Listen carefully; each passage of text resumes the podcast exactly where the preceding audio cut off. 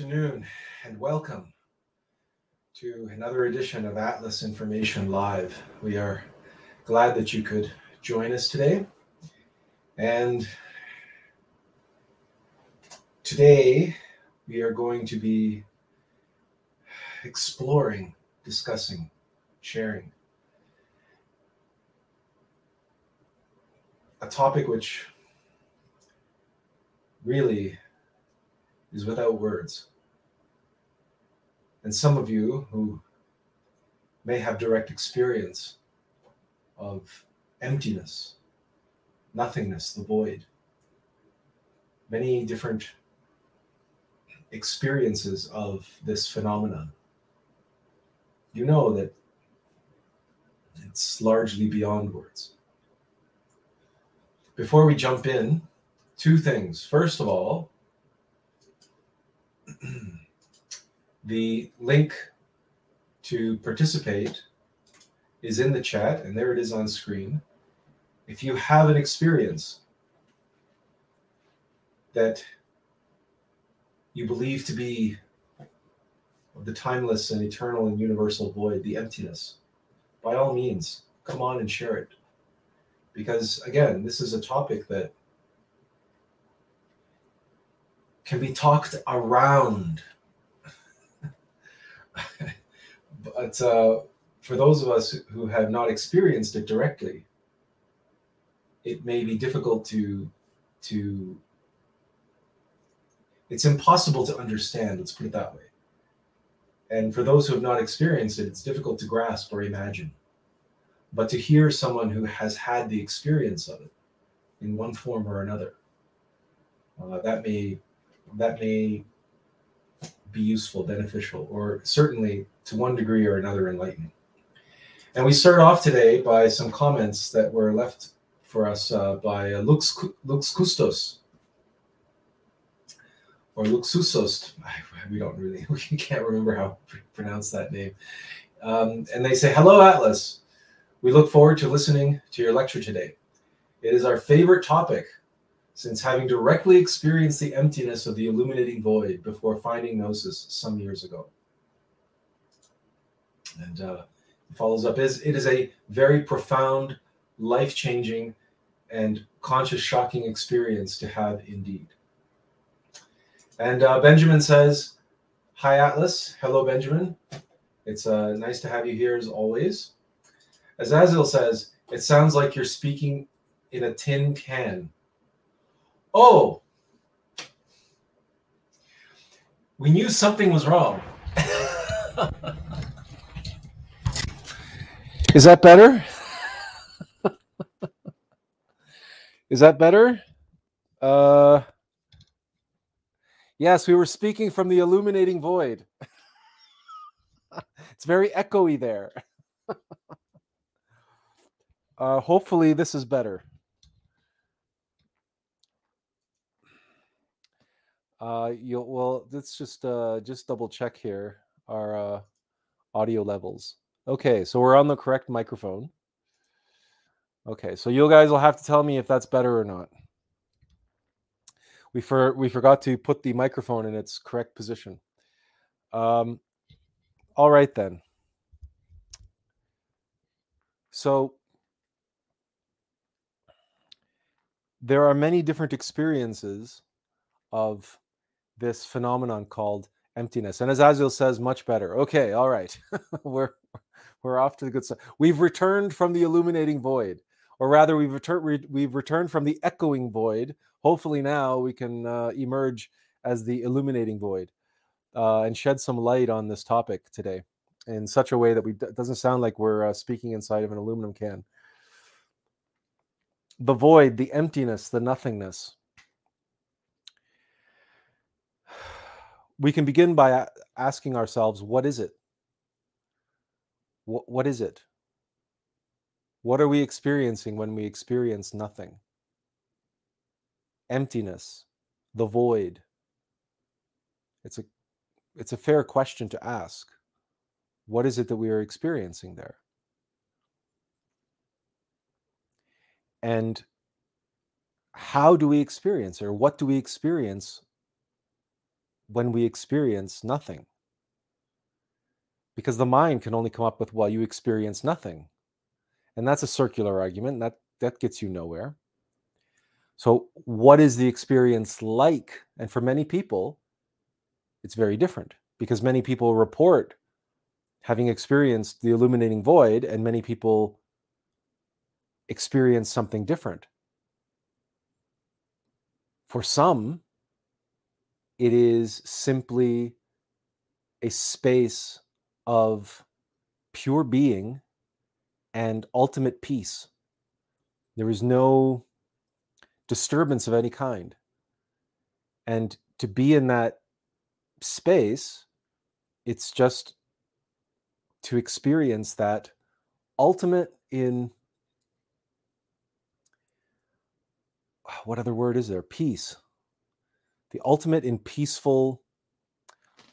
Well, in Buddhism, they actually have an expression called calm abiding or shunyata. And that perhaps has more meaning for you calm abiding. So, abiding as in being, and calm, obviously, as in without disturbance, without agitation, without any vibration, without sound, without light.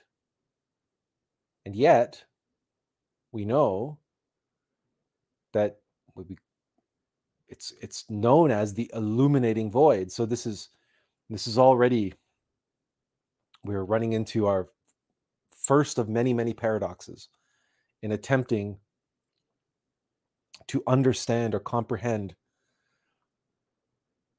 the emptiness with the rational mind because the rational mind operates on a function of comparison and labeling.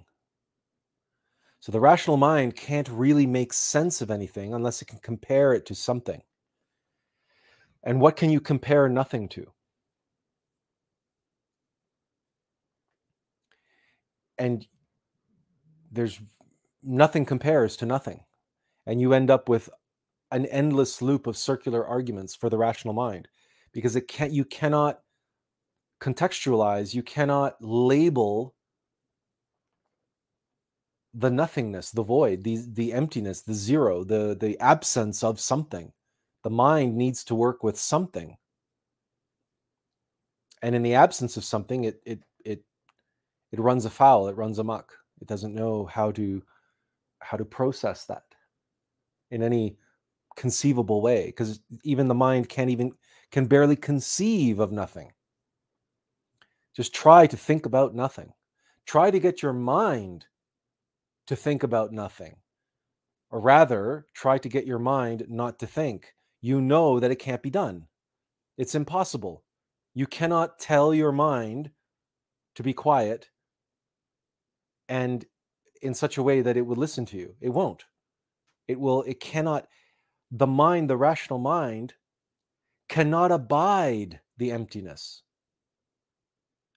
in many ways, the mind is the antithesis of calm abiding because the mind is neither calm nor is it abiding. When does your mind listen to you? When does your mind obey you? Tell your mind to be quiet right now in this moment. We'll give you all the time you need. You see, it can't be done. You cannot tell your mind, okay, now shut up. I mean, you can try, but your mind won't listen to you. It does not abide, it does not obey. It just keeps doing what the mind does because the mind is a machine. And that machine, it's as long as it has fuel and as long as it has inputs to work with, it's going to keep churning away and spitting out outputs. So we already, from the get go, we are handicapped. We are limited and obstructed by approaching this topic because our rational mind does not, cannot function with this paradigm of emptiness. And this is why two weeks ago we focused on meditation again. Because one of the functions of meditation is for us to be able to experience outside of and beyond the mind, or rather, without the interference of the rational mind, without that constant mechanical uh, operands, operations, that processing, constant processing and processing and processing of information, the constant comparison and judgment and labeling and uh, what we call trains of uh, thought and streams of consciousness and so on and so forth. We have different different expressions for the the busy mind and getting caught up in those trains of thought and so on so really one of the goals of meditation is to arrive at a place where essentially the rational mind cannot go. It cannot go there. It does not, first of all, it does not want to go there, but it cannot be there. It cannot go there. It is antithetical to its nature. But clearly, this space of emptiness, of nothingness, clearly this is a real phenomenon. This is a phenomena that exists not just in the universe, but clearly it is a phenomena which is inside of ourselves somewhere, deep, deep, deep within the very center of our being is a space of emptiness, of calm abiding, of total motionless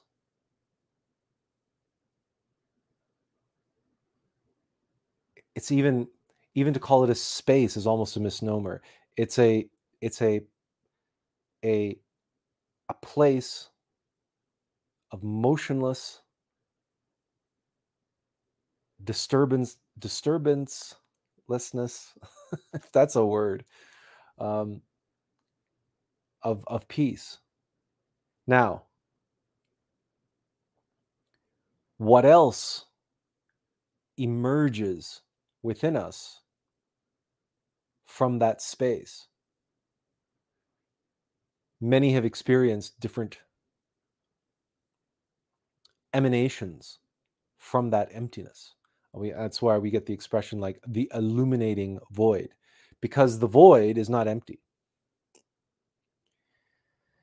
And that is the another irony and another paradox, which is difficult for our mind to grasp. However, there are ways that we can trick the mind into understanding what we are talking about. And the first the first one of these is space. The final frontier, right? These are the voyages of the Starship Enterprise, et cetera, et cetera when you look out at space, you see blackness. I mean, you pick a patch of the night sky where there's no stars and no planets, and you experience what appears to be the blackness of space, the void that is space. And it is black. It is, it's what we understand as being empty. Space is empty. It's a vacuum, is it not? From the physical perspective, certainly. And yet, that blackness, that void, that space, is filled with light. It's filled with light. And how do we know that? Well, there is nothing but space between us and the sun. There's nothing but space between us and the stars. And from any third person perspective, there's nothing but blackness, the void, the vacuum of space between us and the sun or between us and any star. And yet, all the light from all the stars are passing through that void, are passing through that space, which to us appears black, and yet it is filled with light.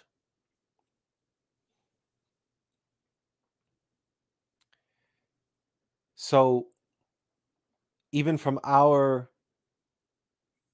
very limited and one might even say primitive third dimensional perspective we have phenomenon we can observe phenomenon which appear to us as being empty. And yet that emptiness is filled with light. And it is saturated with light in fact. Because all the light from all the stars in the universe actually cross and in- intersect one another within that void, within that space. Something vaguely similar is taking place in that emptiness inside of us.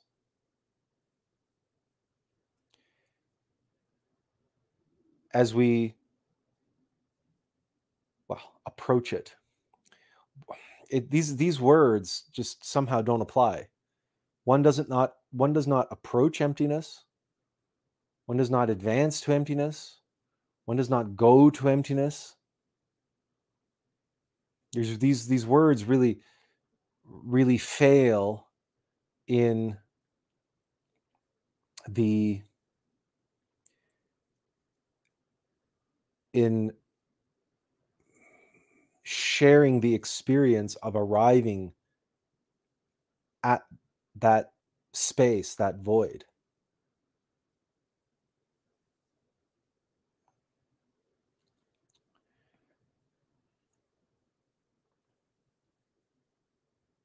And yet, in our experience, our first experience of that void, we we did go there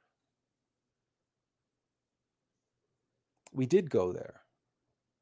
It's a very, very young child. We closed our eyes and we closed them really tight because, as a child would, using all of our willpower, what we could muster, we said, We're going to find out what's in there. And we kept going deeper and deeper and deeper and deeper and deeper. And we could just like, like, telling ourselves that over and over and over again go deeper, go deeper, go deeper, go deeper, go deeper. But when we go deeper within ourselves, we're not really going anywhere. It is more accurate to say we are retreating. We are we are drawing ourselves back back in towards our center, our source. and that center, that source is is nothing, the zero point of zero points. It is its official name in esotericism is the absolute.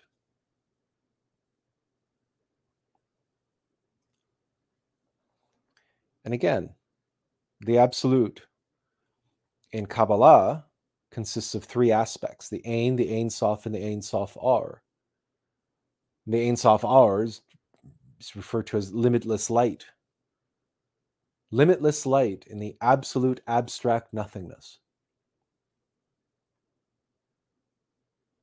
And then in certain aspects of gnosis, you will encounter certain phrases, and there are certain traditions and certain uh, acknowledged or accepted facts about, for example, Master Aberamentho or Master Jesus, who descended from the solar absolute. And in the Pistis Sophia, he says, And I brought forth with me the light from the region of Barbelo, where the great treasury of the light is found. And here Jesus is talking about the absolute as if it's a place with regions and it has a treasury where the light is kept. And that because he descended from the absolute, he was able to bring with him this light from this treasury of the light in the absolute from the region of Barbelo, as if the absolute is broken up into provinces or regions or something. This is so beyond the capacity for most of us to know in any experiential way. But for those who have achieved oneness with the solar absolute, their experience of it is very different than ours because of our level of consciousness compared to theirs and our well our level of being it is safe to say that only christified masters uh, can abide in the absolute. So those who are one with the logos one with that oneness one with that emptiness they can step into and out of that emptiness. And st- somehow the threshold of that emptiness changes its nature once you can step across that threshold. Like it would be for someone stepping into a virtual reality or stepping out of a virtual reality into this reality. Like and this was this was illustrated in the matrix to one degree. And this is very true for any time we step across a dimensional boundary. So when we awaken for example in the fourth dimension in jinn state or we awaken in the fifth dimension it's everything changes. It's because our perception has changed. Our perception of ourself and our perception of reality now is completely different because we have stepped into another dimension. And it is very similar for that emptiness which at the moment at least we experience as nothing. Because it is nothing like manifest reality and from the perspective of anything in manifest reality, it is nothing but the void. But that's because that's uh, in physics term terminology, we would call it a singularity. Because the concept of a singularity is that space time collapses and that you cannot know what is beyond the singularity. So it just appears as complete a void. It just that's what it appears to us. But of course, from the other side of the singularity, it could be anything. And we can't know that. There's no way for us to know that from our present reality because we are contained within space time. That's a crude example, but again, we have to work with what we have to work with. And here on the in the three dimensional plane, we have these corollaries, we have these phenomena where we can look to get some kind of allegorical appreciation for the nature of this emptiness that we can only experience or see as emptiness. So, again, in that physics uh, example, the singularity, generally speaking, refers to the um, the space beyond the event horizon of a black hole. And that's why black holes are black. And nobody really knows what's on the other side. And yet, black holes emanate all kinds of energy and x rays and all sorts of uh, um, uh, emanations come from a black hole, but nobody knows what's on the other side of that black hole because it's at its center is a singularity and one cannot know what's on the other side of the black hole. And a long time ago, back in the 80s, Walt Disney actually made a science fiction movie called The Black Hole. And the whole concept of that film was that they flew through or they were going to uh, observe a black hole and then what happens in the uh, the course of the story. But we digress. Uh, got a couple uh, chats to get to very quickly. Luke says, Yes, we wouldn't be able to perceive the blackness of space if it wasn't for that clear light that illuminates it. That's referring to the fact that space is filled with light. And he says, It's difficult to explain the emptiness of illuminating void because in that in that experience there is no self, no person, no me. That is that is uh, present to experience it. It is a paradoxical koan itself. As Azazel says, it is like this smile without the face.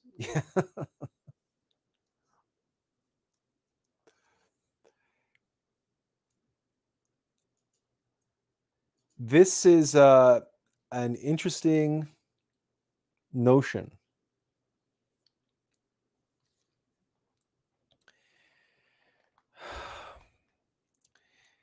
There is no self. There is no person. There is no me. All correct. And yet, there is an am. There is an amness. And that amness, again, depending on each individual's experience of that void, that nothingness, that amness can be a, a, a multiplicity. So it, it can be a we. So right now, your experience of yourself is that of an I. Even your amness is that of an individual. There's a there's a oneness there, but it's a there's a singularity to that amness that we experience in our present state, our present level of being. One of the reasons why people refer to it as the illuminating void is that in the zero point of zero points, the reason why we call it the zero point of zero points is because all of physical reality is an illusion. It is all just a projection, it is all just a virtual reality.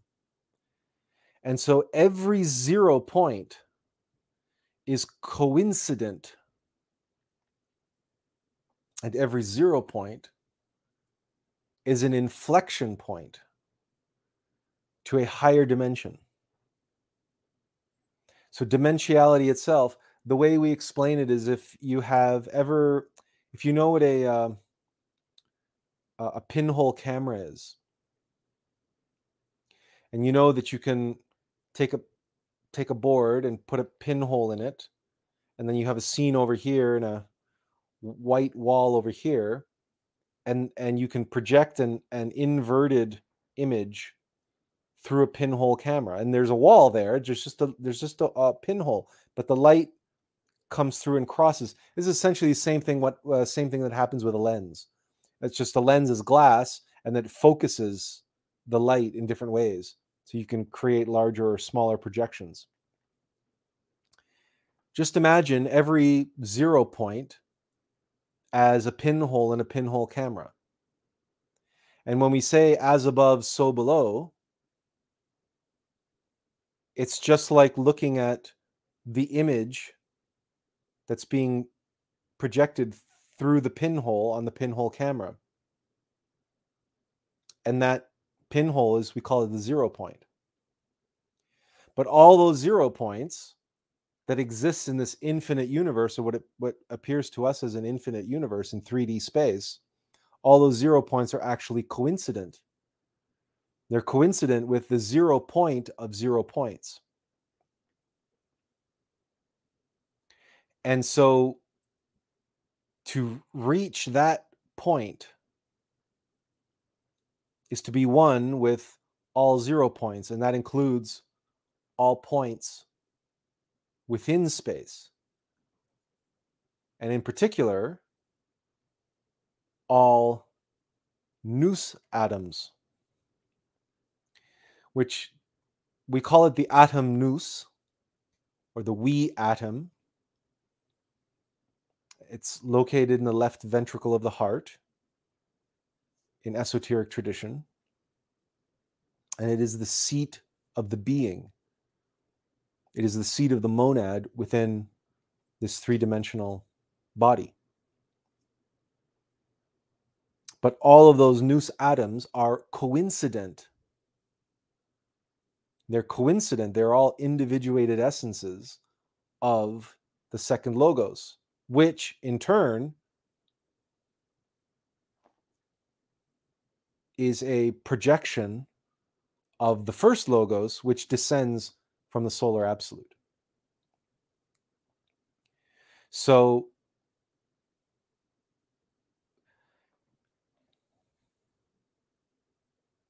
we can, in some ways, imagine that Keter, the first Sephirah on the tree of life, the Father, which descends from the solar absolute, is that pinhole. And what it projects is the second logos. And what it projects onto is Binah, or the Holy Spirit, which is the Divine Mother. That's the Akash. That's the the space itself, which receives that projection. Because a projection is is is all well and good, but it has to be received somehow. It has to be you need a screen to project onto.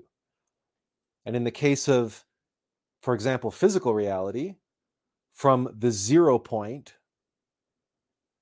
the the fourth dimension passes through the zero point and projects into three-dimensional space. So that three-dimensional space has to exist in some sort of medium, even if that medium is in our mind. So this is getting a little uh what's the word? Existential? No. it's very difficult to grasp all of this in the mind, let's put it that way. It's easier to use your visualization and imagination than to try to think it through.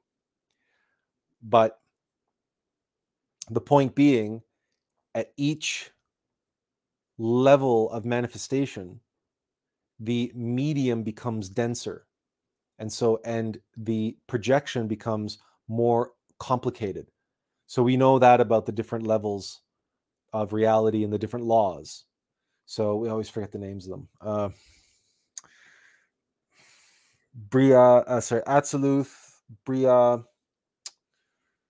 uh, see we're a terrible gnostic don't come to us to learn about those kinds of types of terminology and stuff because we just don't remember it we're so terrible with names. We can't remember terminology. We can't remember labels. So suffice it to say, at each level of manifestation, as each uh, uh, emanation from the emptiness expands out, but then it contract it, it it passes through another zero point, which is another pinhole in the pinhole camera. So you have this reflection again. And each time it passes through one of those pinholes on the pinhole camera, that's our that's just the analogy that we're using. It becomes it becomes another projection to a different medium, and that medium determines how complex and complicated and what laws now apply to that projection. And that's how the different dimensions and the different worlds, as we descend from the solar absolute, become denser and more complicated, more complex, including right down to the third dimension and beyond the third dimension into Klipoth, which is hell, which is the which is obviously the most dense and the most complicated. And the deeper you go in hell, the further you go down in Qliphoth, the more complicated it becomes and the denser it becomes. The heavier every the more laws apply. And we can experience this ourselves in our reality, in our life, in our world. Because one of the ways you can describe hell is the weight that you that you carry on your heart or on your mind and the complexity of everything and trying to figure things out and it's there's so many different things to worry about now so many different variables that come into play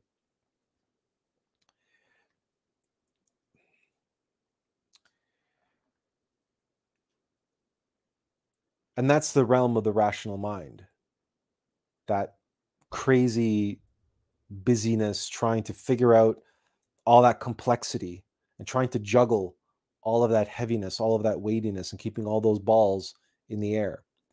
And that's why it's antithetical to the emptiness. And any time we pass from one world to the next, we have to pass through that zero point. So we have to pass through a point of stillness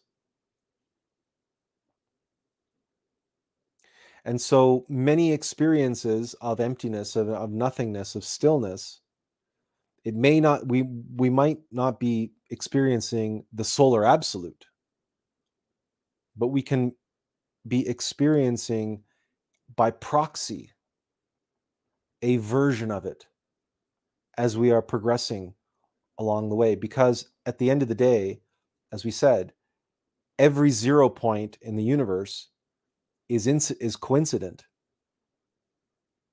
and is an individuated essence of the zero point of zero points. And then each level and each dimension, you can imagine, again, using this pinhole camera analogy, that every dimension passes through another pinhole to produce the next lower dimension, and so on and so forth. So there are layers and levels and layers and levels of these zero points. And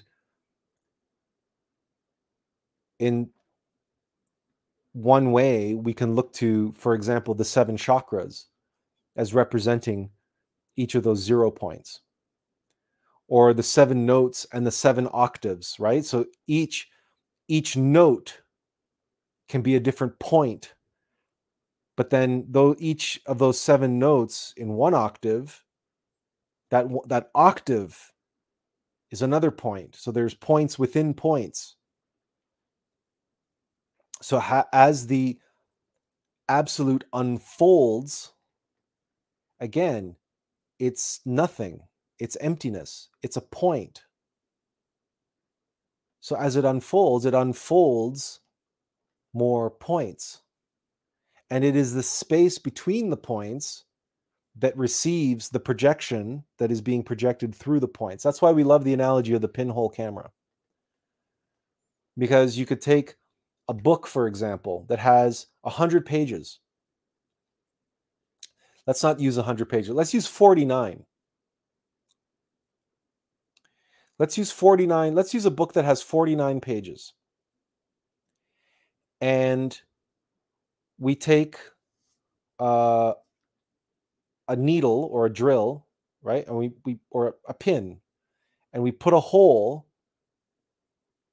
We put that pin through the book, all 49 pages.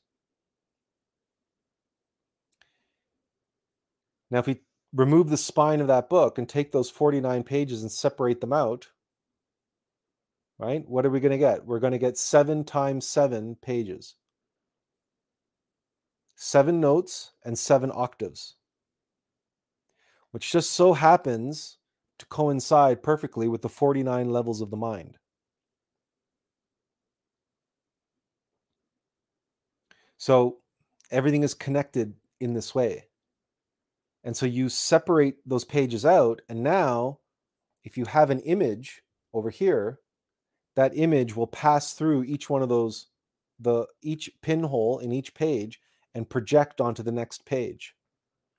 And it'll be inverted the image will be inverted because that's what happens in a pinhole camera or or your SLR camera for that matter, any camera. The image that the image that passes through a lens becomes uh up, becomes inverted. And so you have 7 times 7 images or projections on that descending scale through the seven octaves and the seven notes of each of those seven octaves.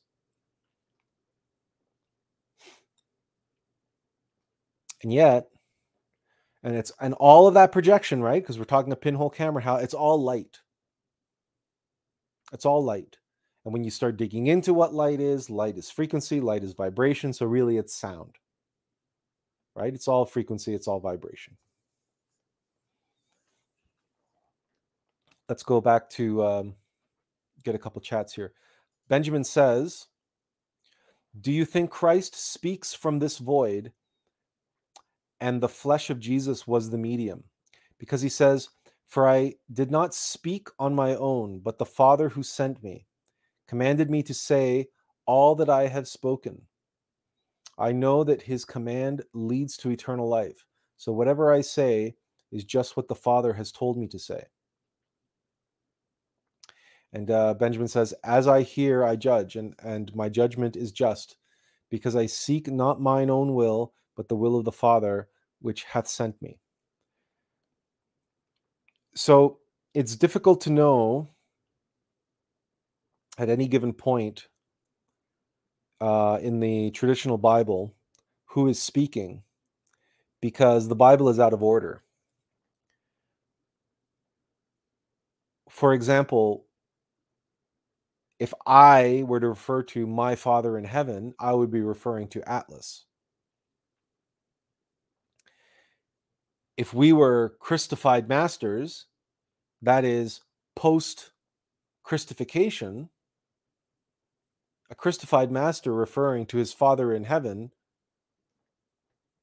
refers to Keter, the first Logos, and the Absolute.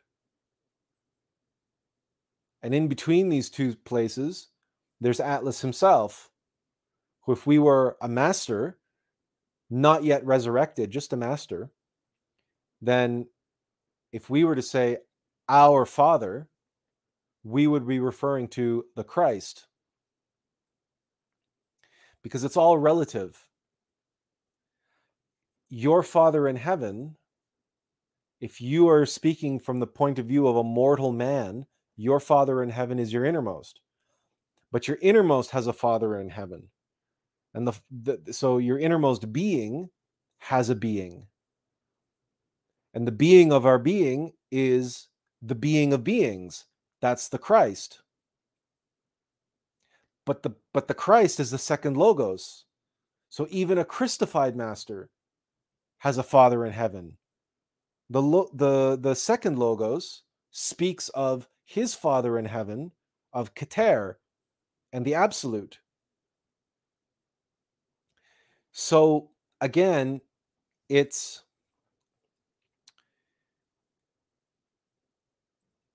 we really don't know at any given point precisely who was uh, speaking about whom in any given passage. Unless we know for sure that the passage was post christification or pre Christification. But even then, it's, you know, was this Jesus the man speaking, or was it his innermost speaking? And um, ultimately, you should ask yourself does it really matter? Because the point is clear is that no matter what level we are at, there is always another level above us. And the whole point of spirituality is to achieve oneness with our source, oneness with our Father in heaven. And each time we think that we've accomplished that, we discover another level, a new level. And one of the reasons why this topic appeared to us today is because we encounter, for example, in the New Age, we encounter individuals like Eckhart Tolle and many who experience emptiness and stillness on some level. And then they decide that their journey is done, that they're finished.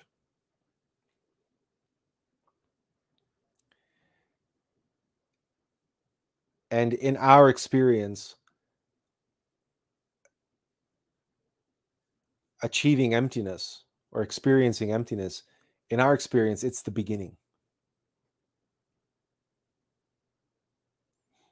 It's the beginning of our journey. It's not the end of the journey, it's the beginning.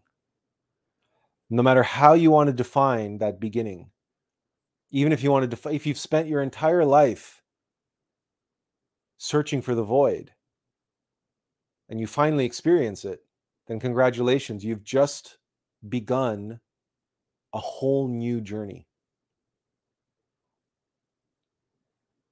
And anyone who experiences the void knows this. No one like who truly comprehends and experiences the void genuinely and comprehends what they experienced.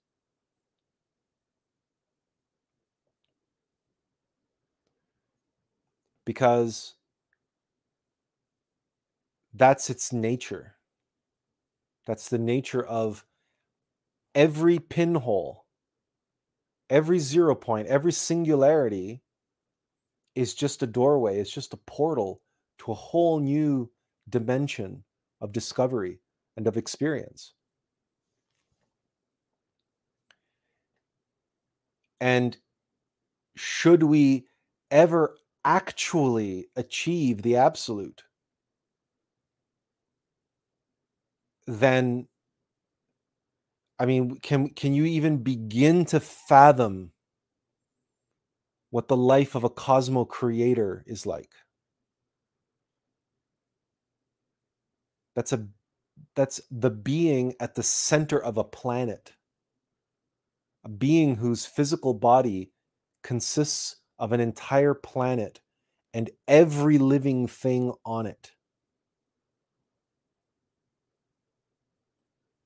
you already consist of billions and billions of individual cells and dozens of organs and hundreds and hundreds of billions of microbial entities living in mutual harmony and symbiosis in your body, without which you would die, without which you could not exist. Uh, mo- what most people understand these as are probiotics, for example, right? Without which you couldn't eat, you would die. You couldn't digest anything without them.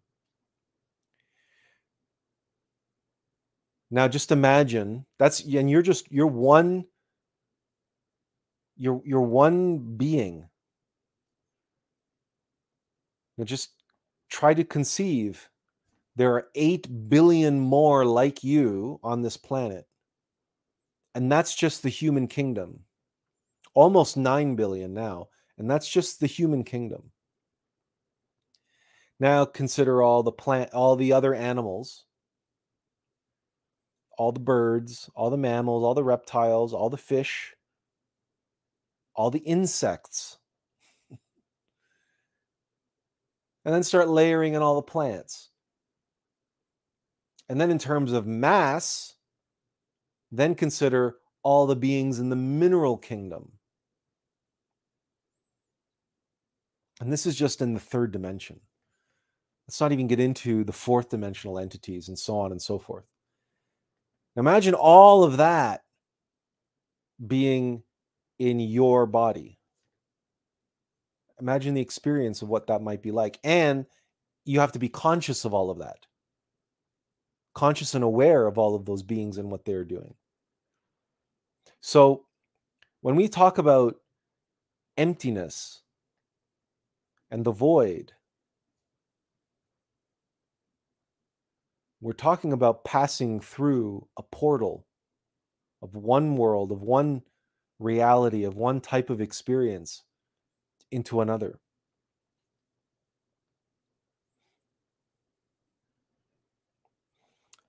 Uh, some quick comments here. Um, let's see if we can. Uh, Lux says in Tibetan Buddhism, they say Dharmakaya and Samantabhadra, Samanta, Samantabhadra. Dharmakaya and Samantabhadra are inadvisable. In Christianity, this is equivalent to say that the Father or Keter and the Absolute are one and inseparable.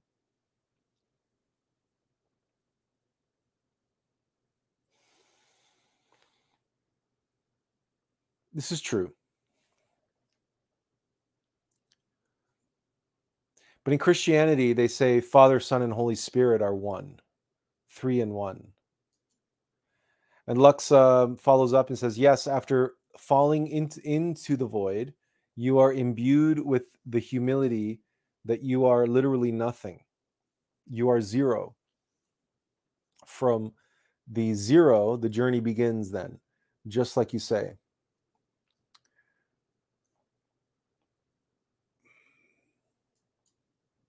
And Benjamin thanks us for explaining and clarifying that topic so well. Presumably, uh, Benjamin, you're referring to are the levels of fatherhood, how we always have another father. There's always another level. And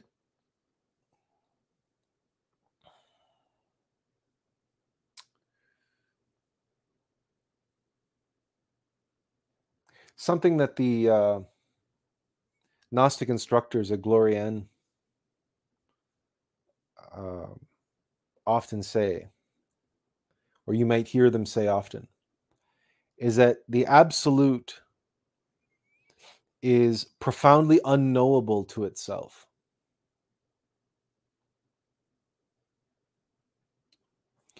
Oh, and Lux, do you mean you don't mean inadvisable, you mean indivisible?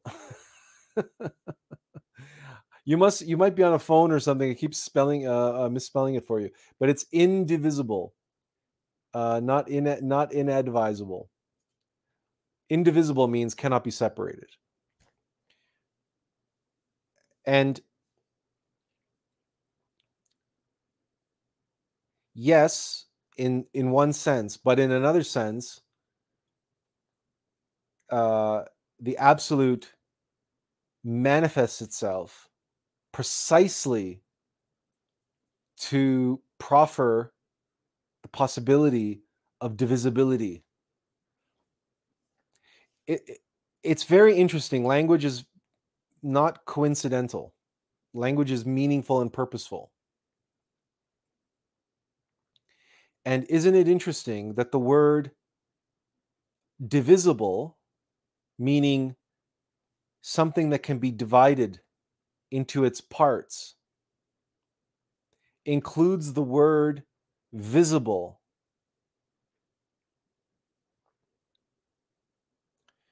That, that visibility, that which can be seen,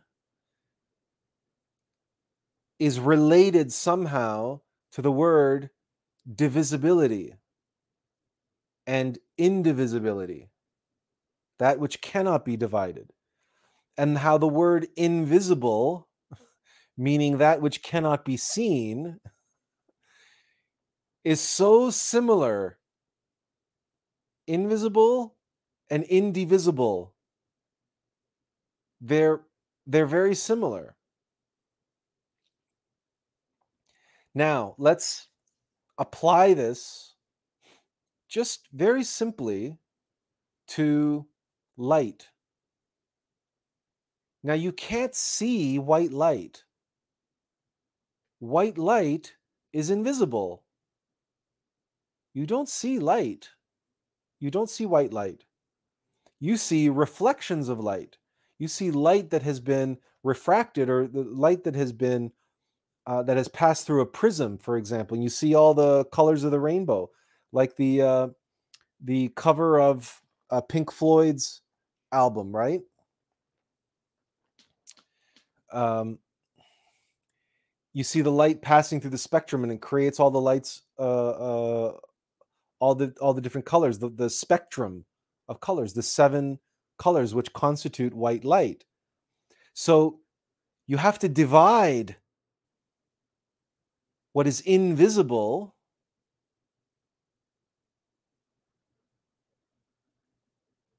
and make it you might you must make it divisible to make it visible.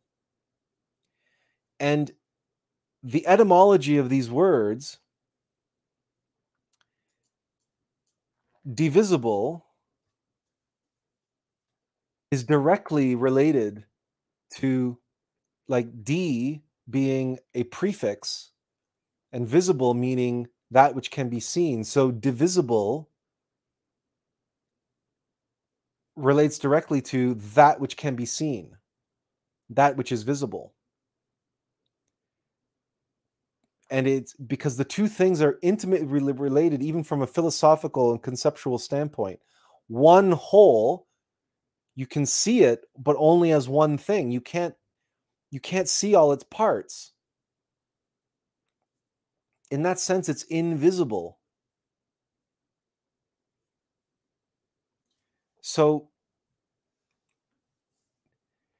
the absolute is emptiness and if light, if the nature of light is that it becomes invisible when all of its parts reunite, it becomes pure white light, becomes invi- that's what you see by the way in the emptiness of space. It's pure white light. It's unfiltered, unconditioned light. Unconditioned light is invisible. It only becomes visible when it becomes conditioned, when it becomes divided, when it be, when it is divisible. So, Father, Son, and Holy Spirit that exist as one entity, indivisible, well, that's why you can't see them. They're, they're nowhere to be seen. The archangels, where are they? You can't see them. When can you see them? You can see them if they come down and incarnate as in human form and they become an avatar, they become a prophet, they become a saint. They become like Jesus Christ, who was a man in flesh. And in doing so, Master Aberamentho left the, the absolute to be here to to take on a physical form a, a human body and to suffer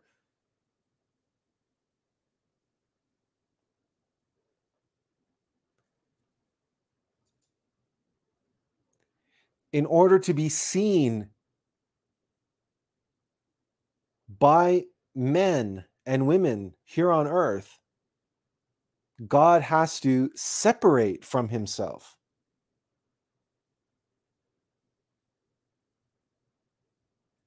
To be made visible, God must, the Christ must be divisible in that sense. So, an individuated essence of the Christ is born in human form, in mechanical nature, clothed in mechanical nature.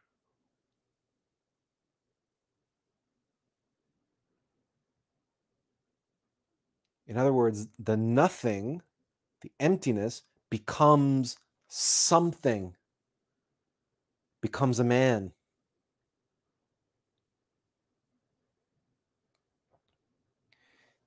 Nothing can know nothing. Just as white light must be separated to see the colors, so it must be conditioned. All this virtual reality around you, look around you, look at all the colors all of that is fragmented light, conditioned light. Vibrational frequencies of light, which have interfaced with other vibrational frequencies of light and are now bouncing back at you and reflecting, ref, being refracted, reflected, conditioned according to what they interacted with. In truth, all of this is perturbations in the absolute. If you want to really get right down to it, because pinholes and pinhole cameras and screens and all that kind of stuff is fine for an allegory and an explanation. But really, all those zero points are coincident. And the screen is the screen of consciousness. So all of this is happening in a virtual sort of way. So all of this manifest reality is, in that sense, virtual. But from the practical point of view and from our perspective, and in order so that we can comprehend and grasp this to one degree or another, the emptiness, the nothingness, contains all, but in that containment, in that singularity itself, there's there's there's nothing to experience. There's nothing to know. It's like the it's like the pinhole of a pinhole camera. There's just right. It needs to be. You need to see the projection. You in order to experience what's on the other side. You have to be on either side of the singularity to be able to experience. To be in the singularity itself means to experience nothing. And so when a Gnostic instructor tells you that the absolute is profoundly unknowable to itself, this is what they mean.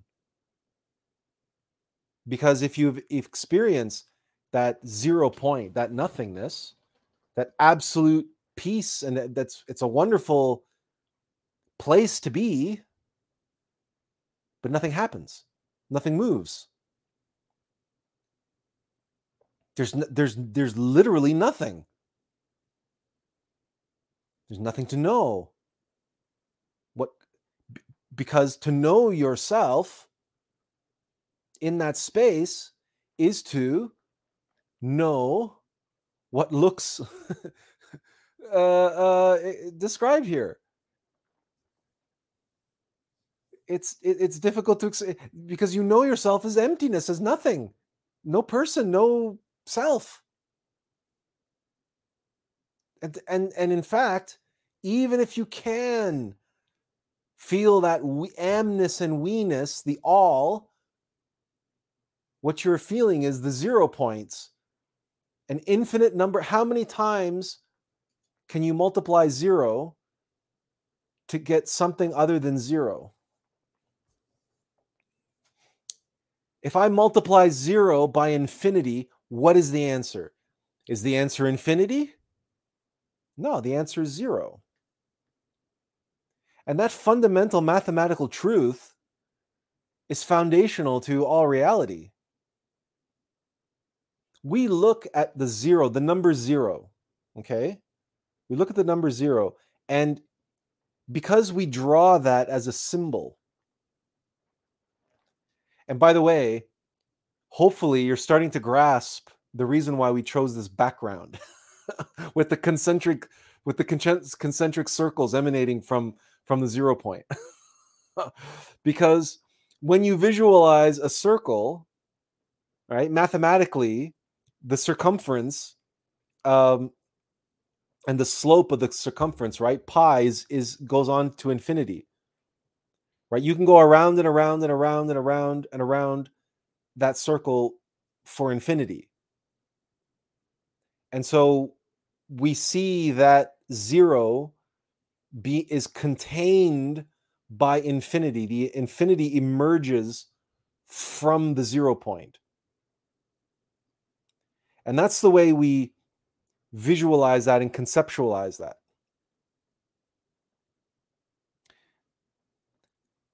But the drawing of a circle and that aspect of sacred geometry is already a manifestation in the world of Atziluth.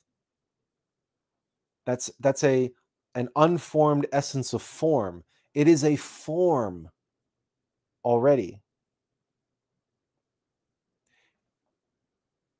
everything is contained by nothing. There's no circle there, there's no line.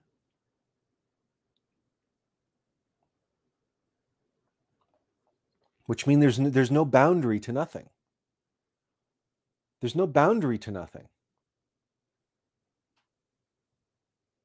But it doesn't matter how many times you multiply, it doesn't matter how many concentric circles expand out from that zero point, they're always going to be zero.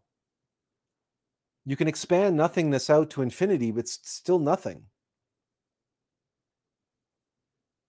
Because it doesn't matter how many times you multiply zero, you get zero. It doesn't matter how many times you multiply nothing, you get nothing. It and nothing is invisible.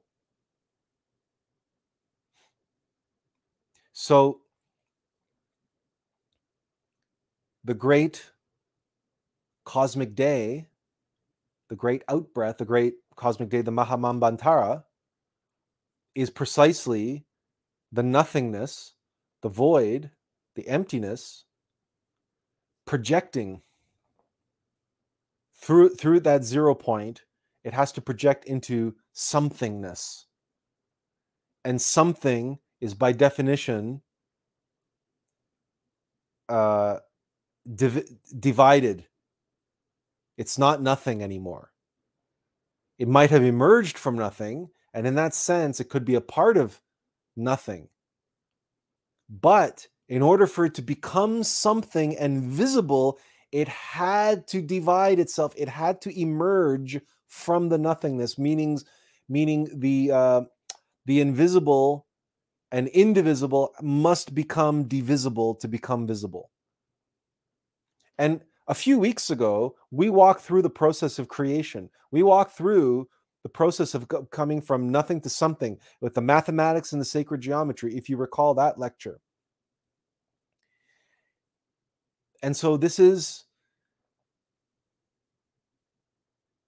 the what emptiness is, but more importantly and practically from our point of view, the why of emptiness. And what is it for? What is it for? And we vehemently, vehemently oppose all doctrines and all practice and all uh, suggestion and philosophy that the goal is emptiness. Emptiness is the beginning. The point to arriving at emptiness, to arriving in that space, that's the beginning. That's the grounding point, the zero point from which a new creation can be born, a new experience, a new discovery, a new sharing, a new manifestation into the world. If we can become one with that emptiness, if we can squeeze our consciousness and with focused concentration not under duress, not under any kind of stress or anxiety or super effort in the in the kind of physical way, but but through relaxation and controlled relaxation and concentration and visualization and prayer, i.e., meditation, we can retreat and retreat and retreat and retreat back until we get to that and we can pass through that pinhole to the next level and then pass through another pinhole to the next level and pass through another pinhole to the next level and the next and the next and the next until we arrive at the pinhole of pinholes, the zero point of zero points. And then, if we make a pinprick and the very fabric of the universe itself, then what will what comes out of there can be completely overwhelming. But certainly at each and every point along this path, along this journey, the goal of being in that nothingness, that that emptiness, that stillness is to be there and lie in patience and await the reception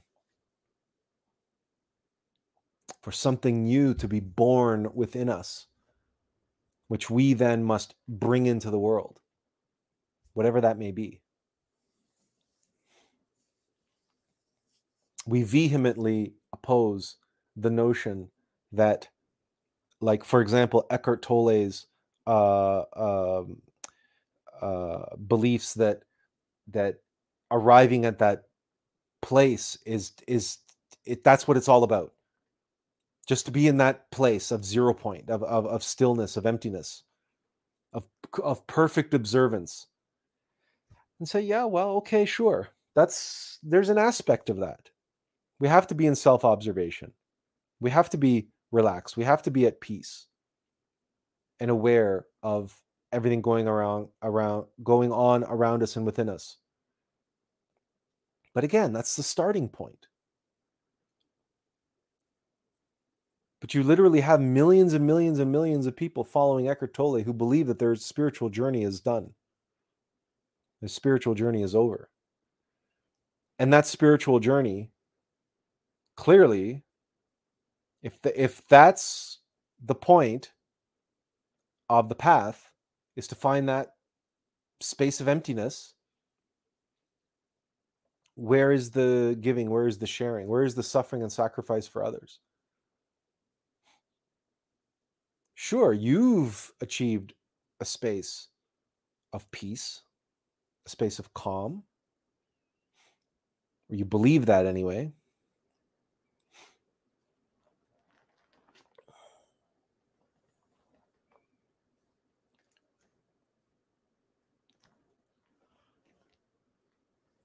But what about what emerges from that space? Now, we don't, honestly, we don't keep up with Eckhart Tolle. We don't follow him. We don't read his books. So who knows what he's teaching nowadays? It could be, you know, who, you know, whatever. The point is well let's let's make a different point. Let's let's let's get on to a different topic. Let um sometimes or often let's say often we we live with the silence. And the silence is yet another one of these words and another one of these concepts which encapsulates this emptiness the nothingness, the void. Silence is another word that relates to that. And we often will refer to the still soft voice of intuition, our conscience, our innermost Jiminy Cricket. And that's what that's what Jiminy Cricket is. It's Pinocchio's conscience, right? Jiminy Cricket is Pinocchio's still soft voice personified. And the reason why he's a cricket, and we've talked about this in the past when we talk about the anahat sound. And if you meditate on the anahat sound, which is the ringing in the ears, the uh, that emanates from the pineal gland, uh, people call it tinnitus. And there are people seeking procedures to get that to, to stop that tinnitus in their in their head because it drives them crazy if you meditate on the anahat sound long enough, you will hear the sound of a cricket emerging from within you. And um, in one of his books, possibly Dream Yoga, but um, Master Samael talks about how in ancient Greece, the philosophers used to catch crickets and keep them in little golden cages next to their bed. So at nighttime, especially when it was hot, the uh, the crickets would start singing, and if you fall asleep with the sound of a cricket uh, buzzing in your ear, it would help you project into the astral plane.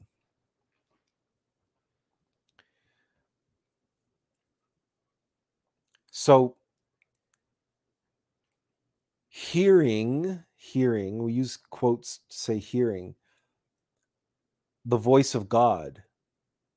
And this is true for how many different saints and prophets and persons from the Bible who heard God speak to them. And Joan of Arc, who from a very young age said that God spoke to her. So, hearing the voice of our innermost being, the still soft voice, uh, revelation as a as a voice, as the, the voice of God speaking to us. The the reality is, the hard reality is for most of us, most of the time, that voice is silent. It's quiet. We can't hear anything. And as we described at the very beginning, in a very tinny sounding voice, uh, the mind uh, hates silence. Silence is antithetical to the nature of the rational mind. So the mind is constantly filling the silence with garbage, with with you know, and why does the mind do that? Because what is inside us, which despises the silence the most, is our egos.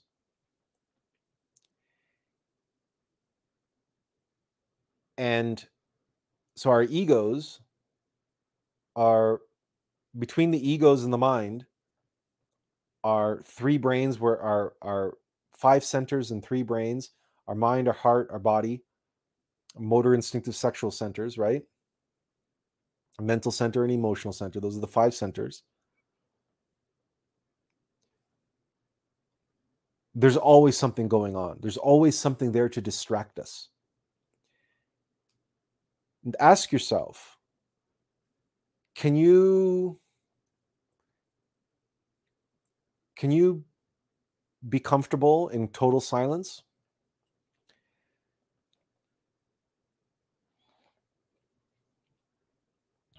Do you need to have some white noise on in the background? Do you need to have some music on in the background? Or do you turn the tv on or do you have to have YouTube videos playing or something going on in the background? Just observe yourself the next time. If you can just sit in silence without meditating. We're not talking about meditation now. We're just talking about just being at home. Nobody's around, just you by yourself. And just pay attention to whether or not you can be comfortable in silence. Or if you start feeling kind of kind of antsy, kind of, you know, like uh like uncomfortable in your own skin for some reason. You don't really know why. But but for you know, but you go and you put on some background music or you turn on the TV or you turn on the radio just because you, you need to have something, the mind needs to have this constant stimulation. And the heart wants constant stimulation. Why? Because they're mechanical in us. And egos, obviously, want constant stimulation, but more importantly, they want our attention. And they get our attention through stimulation by being stimulated and being indulged because what they want two things they want sexual energy and our consciousness. And this is one of the reasons why meditation is so challenging for many people is because when you lie down to meditate or you sit and try to meditate your body will start itching or feeling uncomfortable or your heart or your mind or they're all vying for your attention because in meditation you are you are withdrawing your consciousness from them. You're retreating back into the silence into the into the the emptiness. And you're trying to experience that emptiness and be one with the silence. And so of course the mind freaks out the emotions freak out the body freaks out. Because no because they're mechanical they're machines. They need constant stimulation. For a machine if a machine stops a machine has no way to start up again.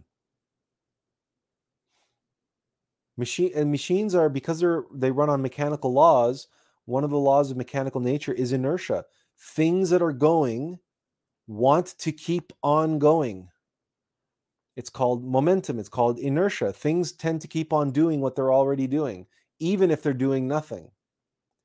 So if something in the mechanical kingdom stops it has a tendency to stay stopped. That's why once you finally do quiet down the mind and the mind settles down and slows down and finally stops altogether, then you can observe how your meditation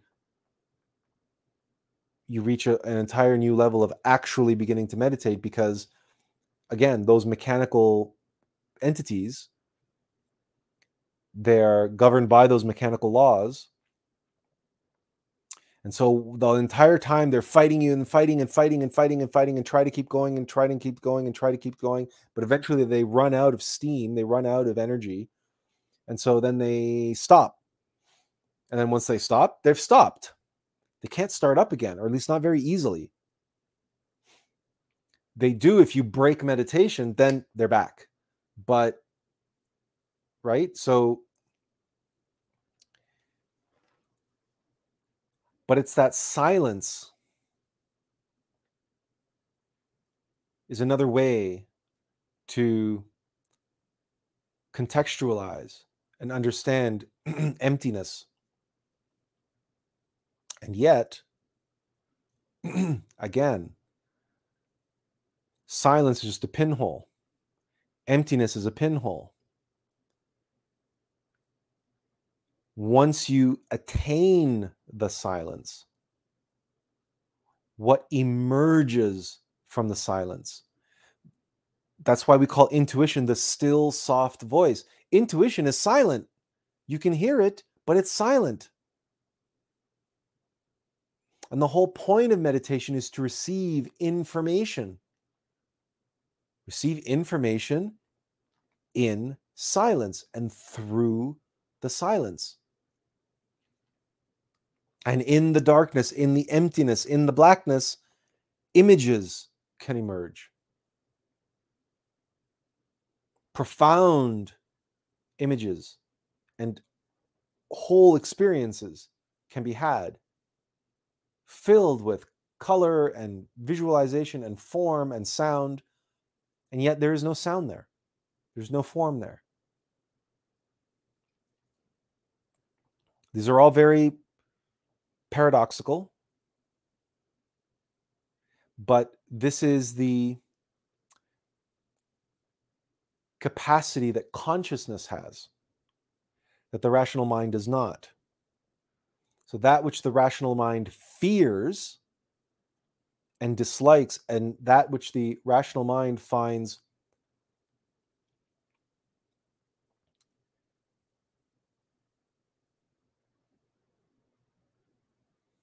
wholly uncomfortable and unsettling. And again, observe yourself. Next time you're at home, alone, and just, you know, it's all quiet. How do you feel?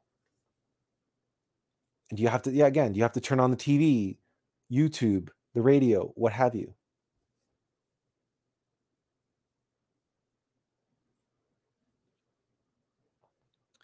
Consciousness, the nature of consciousness.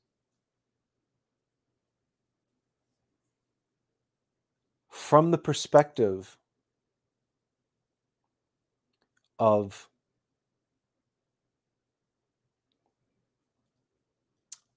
from our perspective, from the perspective of lower dimensional reality, consciousness itself is emptiness.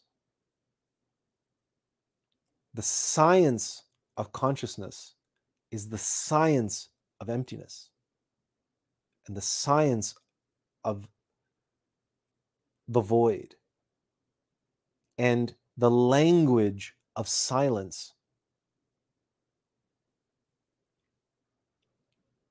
The forms in formlessness. And that's why it is so important to practice meditation and to practice receiving information and to develop discernment between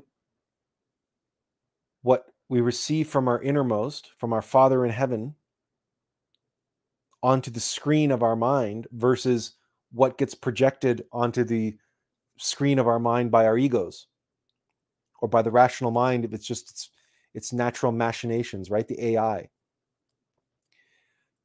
Because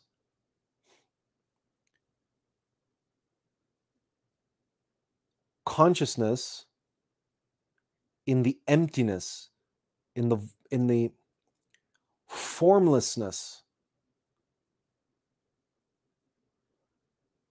consciousness has the profundity of comprehensiveness. And the rational mind is bound by the limits of mechanicity.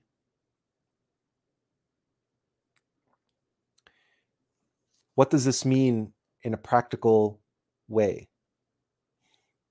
Recall how we were saying that the void, the emptiness, the nothingness must divide in order for something to become visible. So nothing must become something, and that something is divisible from the from the nothing. That's true in and only if we are looking at it from the nature and from the perspective of mechanical reality, manifest reality. Because the mind and the senses cannot perceive nothing. So, in order to experience something, that something is divided out of nothing. And so we have that which is visible and divisible versus that which is invisible and indivisible. And we talked about that, how God is indivisible and Father, Son, and Holy Spirit are indivisible. That's why they're invisible. because you can, that's why materialist science and the atheists demand for evidence of God is fundamentally and paradoxically incorrect. Because everything that exists on mechanical nature is by definition divided and divisible and it's all based in duality and even the new agers get this to one degree or another when they talk about separation and living in the universe of separation and living in the consciousness of separation is that if someone believes that they're separate from god whether coming from ego. They're not in touch with their with their higher self because their true self is not separate from god is not separate from anybody else. And even the new agers get this to some degree to some level Unfortunately, many of them only get it intellectually. They don't experience it, and therefore they don't really know. They just conceptually understand it and believe it, and therefore they think they know. But they just believe they know. And we've talked about why that matters. And the rational mind plays these tricks. The egos will play these tricks on us.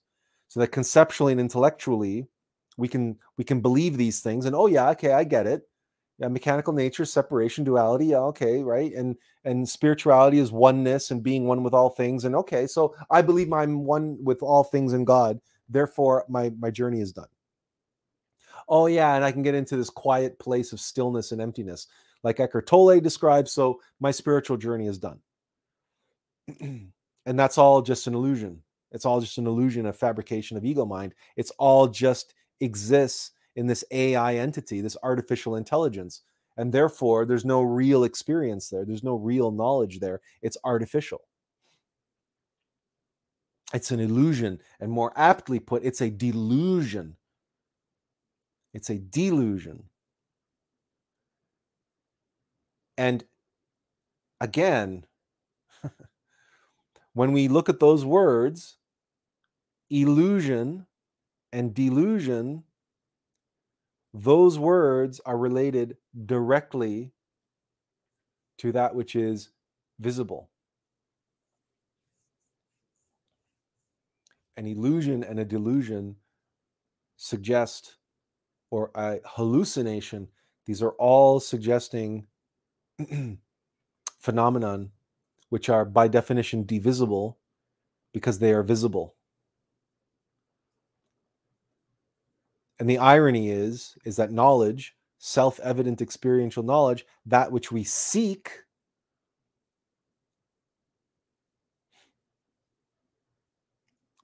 we experience and we can see and we can find but only through oneness and that and through being. And that's so being being one that which is indivisible undivided. So again retreating back from mechanical nature into the zero points. Because everything is a projection as we described as the the uh, precipitation from that which is undivided and subtle and invisible to that which is divided divisible and visible.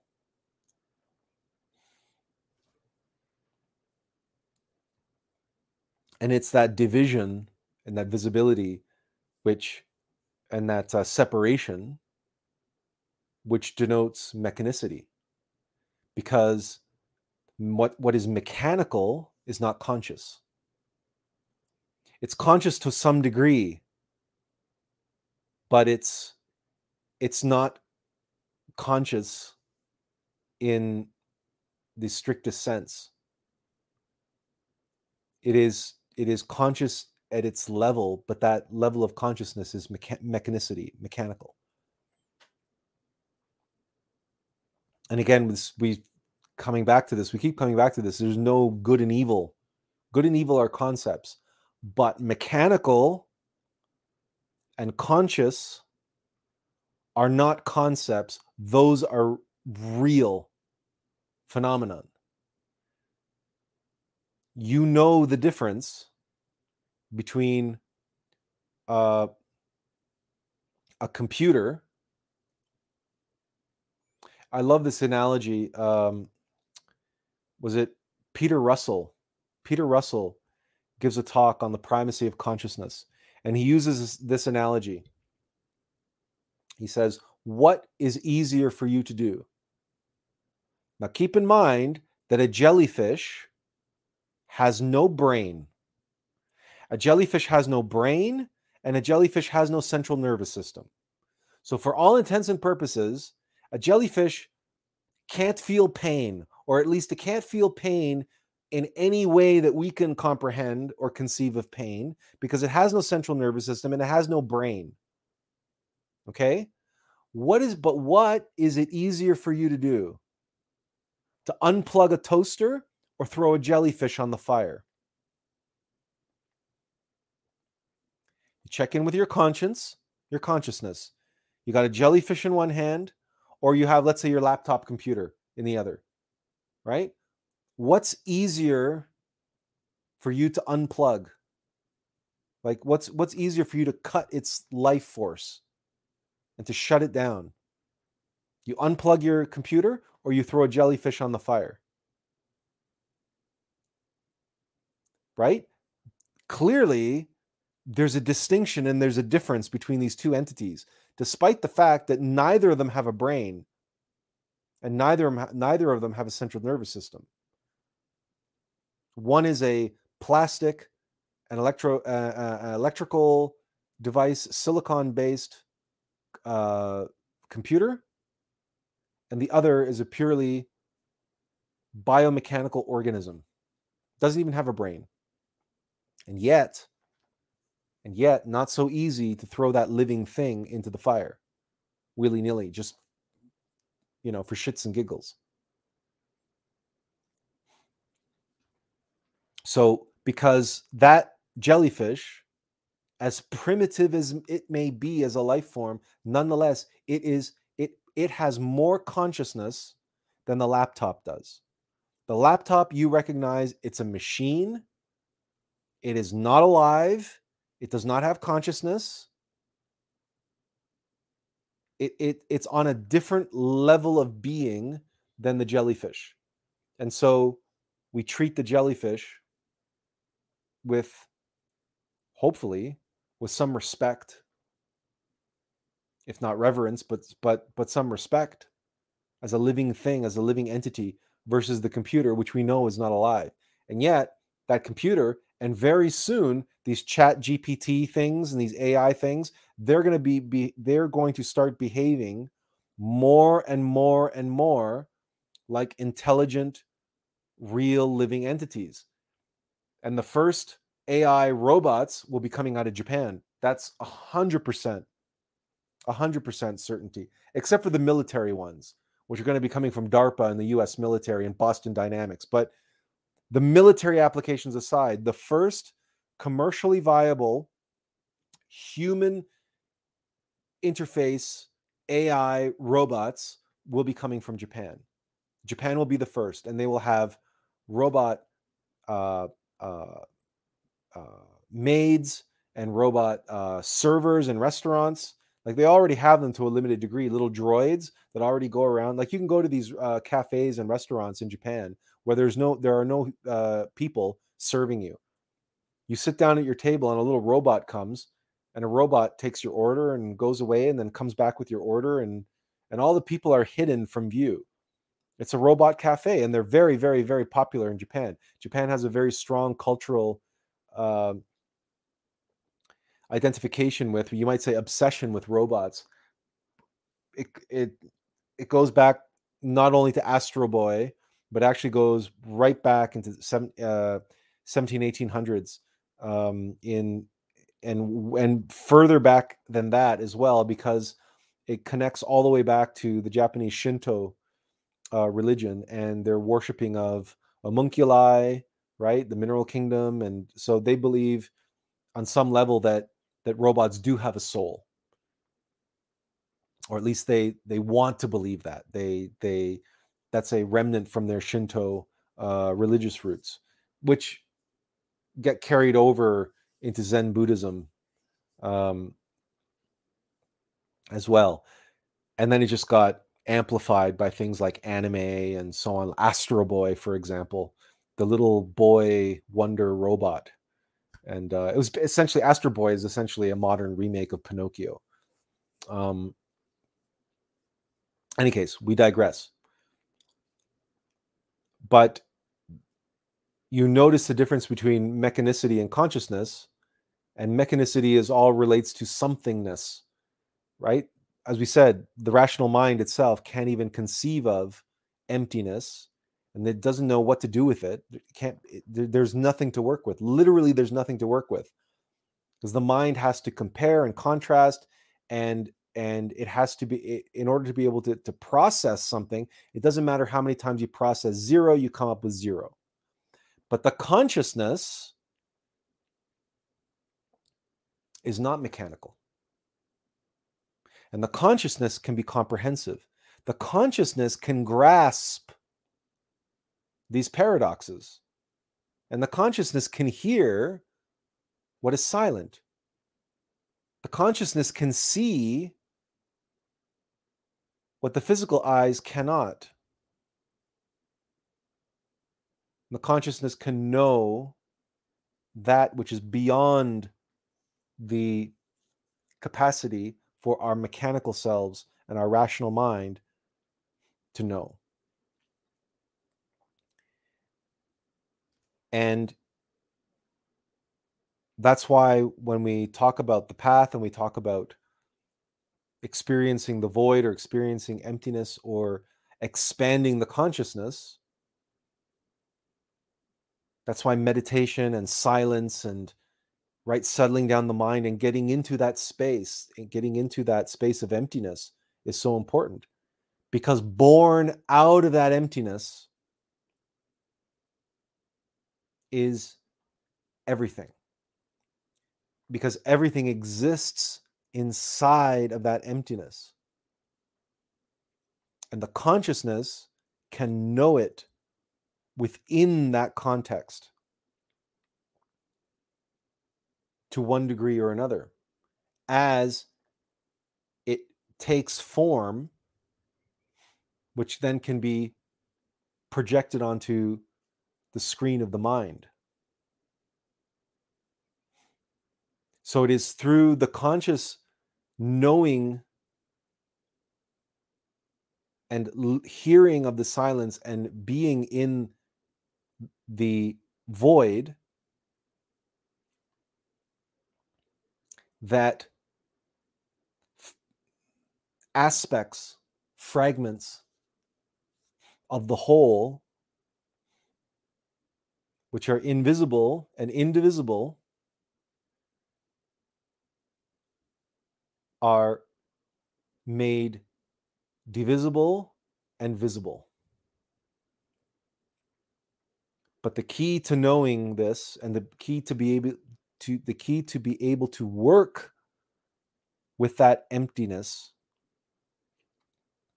is to get comfortable with emptiness and develop discernment that which is born of the consciousness, which is born of the emptiness, and that which is, as we said, machinations of the mind. Because emptiness has a purpose. And the purpose of emptiness, even though we talk about being and being one, and being grounded and being centered in that nothingness, in that emptiness, in that silence. The why and the what is it for is precisely because it wants to know itself and it wants to see itself and see it its works out there in the world and it wants to give and wants to share it wants to illuminate, it wants to inspire. Because remember, the word inspire means in spirit, inspiration. But then we get words like illumination, again, the illuminating void, and enlightenment, and all these words related to light and the light which emanates from the void, like the cosmic rays which emanate from a black hole. It's, it's it's it's an, an analogous phenomenon. So we want to become comfortable with spending time in that emptiness and just sitting in it and just being in that space and not needing to distract ourselves, not needing to have music on in the background, not needing to have the TV or the radio or whatever. You know for our part we we like to meditate early in the morning when it's you know obviously very quiet and there's no distractions and so on there might be some birds chirping outside 5 a.m which which which happens but recently we also disclosed that we've we've been writing our book and so we get up for well it depends on circumstances, sometimes three, four, five in the morning we're up and we're at the computer.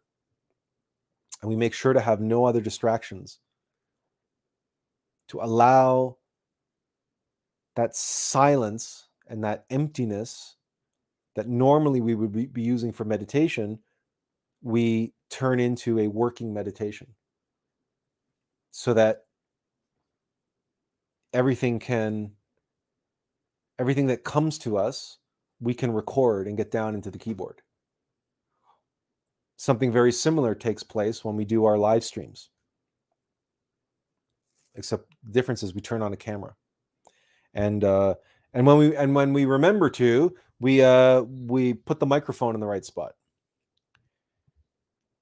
And we allow ourselves to enter that space of emptiness. To the point where as is often the case with our live streams but today in particular we had absolutely nothing planned and nothing to go on. We didn't even make the connection between emptiness and the live stream we did two weeks ago on meditation. That connection we made live in front of you. There was no actual conscious connection that we made about doing emptiness. We sat down uh, yesterday when we returned from the hospital because unfortunately our father is back in the hospital, and so we had no time, no. We literally, literally uh, returned from the hospital and sat down and realized that we were several hours late in in posting the uh, the ad for today's live stream. And we had we had no topic we had no idea what to do and we sat in front of the computer and we're like and nothing came. Absolutely not not nada zip zilch. And then we went okay emptiness it is. That's the topic that's the topic that's what we got we got nothing. We got silence static and that's why we made the uh the thumbnail for this video just a basically a concrete wall. Okay right? And we said that's okay well then clearly that's going to be that that's what's going to be today's topic. And and everything that we've been sharing with you and everything that you guys have been sharing with us has been spontaneously coming up out of that emptiness out of that space and we there's only one way to be able to get to this place to be able to work with that emptiness and that nothingness to be able to hear the silence and and speak the silence speak that which emerges from the silence that which is and that which connects with individuals on that level of consciousness because all of us our consciousness again our consciousness is not divisible. You can't see your consciousness. You can't see my consciousness. Consciousness is it's invisible. And that's because it's indivisible and because and because it is indivisible it is comprehensive. Consciousness is that faculty which allows us to know the opposites simultaneously. And consciousness can uh, reconcile all paradoxes and all opposites for instance, the yin and the yang of the Tao, or the holy affirmation, holy negation, holy reconciliation, the tria, uh, Natsi Kamno, right? The, the law of three masculine, feminine, and union of masculine and feminine. The consciousness can can comprehend and reconcile that the consciousness can know Father, Son, and Holy Spirit, indivisible, three as one, as three and as one. Whereas the mind wants to separate them, either understands them as three separate parts or understands them as one whole, but never both simultaneously. Just try that with your mind. And it is this quality of emptiness that and experience in this space of emptiness and spending time, valuable time, quality time in the emptiness that we cultivate the capacity and we because in that space of emptiness when we get and that's why again related back to meditation where the rational mind settles down and all mechanicity settles down and for all intents and purposes ceases. The crazy production line from charlie chaplin's movie modern times right? Eh, because you know that remember when when charlie gets trapped in the gears of the machine? Or say the tramp the tramp gets trapped in the gears of the machine and he's going crazy trying to keep up with the uh the conveyor belt and the um the assembly line. When all that machinery dies down and settles down now in that emptiness in that silence in that space consciousness can bloom. And in the blooming of that consciousness the voluptuousness consciousness can fill that space and expand that space and it is in that field of consciousness that all that is indivisible in one can begin to emerge and be made visible. Both div- divisible but visible while it is indivisible and only the consciousness can do that only the consciousness can hear the still soft voice right only the consciousness can hear that which is silent only the consciousness can see that which is invisible. This is what it means to have the eyes to see and the ears to hear. But we cultivate and we develop that muscle in this space of emptiness. And it is by being in that space of emptiness and being patient and receptive and present and focused and concentrated and relaxed that we fill that emptiness with our consciousness and the consciousness can be made to come alive and exercised and developed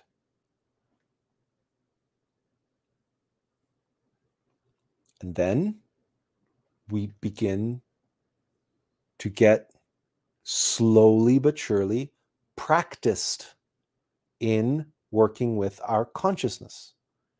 And the more we receive little little bits and pieces at first, little hints of this and that and the other thing and it's different for everybody. Little inspirations, little this, little that. And then in your waking life, if you're practicing self-observation and self-remembering, and you're remembering to make your life a meditation and you're centering yourself in that emptiness within and you're paying attention and you're remaining conscious now you can in spite of all the mechanicity in spite of the racing mind in spite of all the distractions in spite of all the colors and everything else going around you you can still be grounded in that space of emptiness, of silence, of pure perception, of pure observation. And then you discover that God is speaking to you all around you all the time. And that the living, breathing word of God is written lar- uh, large, writ large and small in the book of life, and all the circumstances around you. But this is a process of being able to be in it, but not of it. So you're in the middle of the cacophony, you're in the middle of the hurly burly, to use some Shakespearean words. You're on the heath, right, of King Lear. The storms are raging. Everybody's losing their shit around you. Everybody's going crazy, but you can be in the eye of in the eye of the storm in a place of essential emptiness in the void in the zero point of all possibility, of all opportunity, and of oneness with it all. So let all the craziness happen. You can be centered and calm and at peace. And you can receive from within and from without. Because when you are in that place of emptiness, in that zero point, you are one with every zero point around you. So the zero point of zero points speaks through projections through every zero point. So if you are in your zero point and connected, then you're connected to all zero points. And now you can hear the word of God. You can see the signs of, of, of God all around you, the symbols, the allegories, the, the, the messages from your divine mother, from your innermost being, from, from God all around you. Why? Because you are practiced and you know you are comprehensive in this void, in the nothingness, in the emptiness. Because the other thing that you realize, the more you practice this, the more you spend time with emptiness, with nothingness, that you realize that all of somethingness, every something is an illusion. It's a virtual reality. It's there, it has a purpose, it has a meaning, it has a function, but it all emerged from nothing and it's all going back to nothing. And so your ability to detach and not identify just just gets kicked up to a whole different level. And this is why in Buddhism they will talk about um, oh gosh uh, we can't remember the terminology but they talk about the ultimate nature of reality the ultimate the ultimate nature of all phenomenon is emptiness. And that when you comprehend that, you can't identify with anything. And you can't attach to anything. How can you be attached to something when you know that its true its ultimate nature is nothingness, is emptiness? So this is this is what we're sharing with you. It, by no means is this revolutionary or is it new by any stretch of the imagination. Nothing that we share with you is new in the strictest sense. But we perhaps, because we approached today without any preparation whatsoever, um, and simply we approached it by just putting ourselves into emptiness and allowing what needed to flow to flow. perhaps, perhaps we can, we were successful in offering something of value without any of the uh, terminology or jargon related to you know esotericism or whatever getting in the way but just practically speaking from an experiential place. And how, if you practice meditation, if you get yourself into this space, you feel what that's like, you learn the flavor of emptiness and you learn to settle into there and be comfortable in that silence and you can bring with you that silence everywhere you go. Well, now, dear brothers and sisters, that source, the zero point of zero points, will be with you everywhere you go. And no matter the circumstances, no matter what you face, if you can learn to ground yourself in that emptiness and cultivate the consciousness required to harvest the silence by receiving from it that which you need to hear in that moment, then no matter what you face in life, the answers will be there for you. No matter what you need to do, the, the, the answers will come to you. But they will only come if you do this work.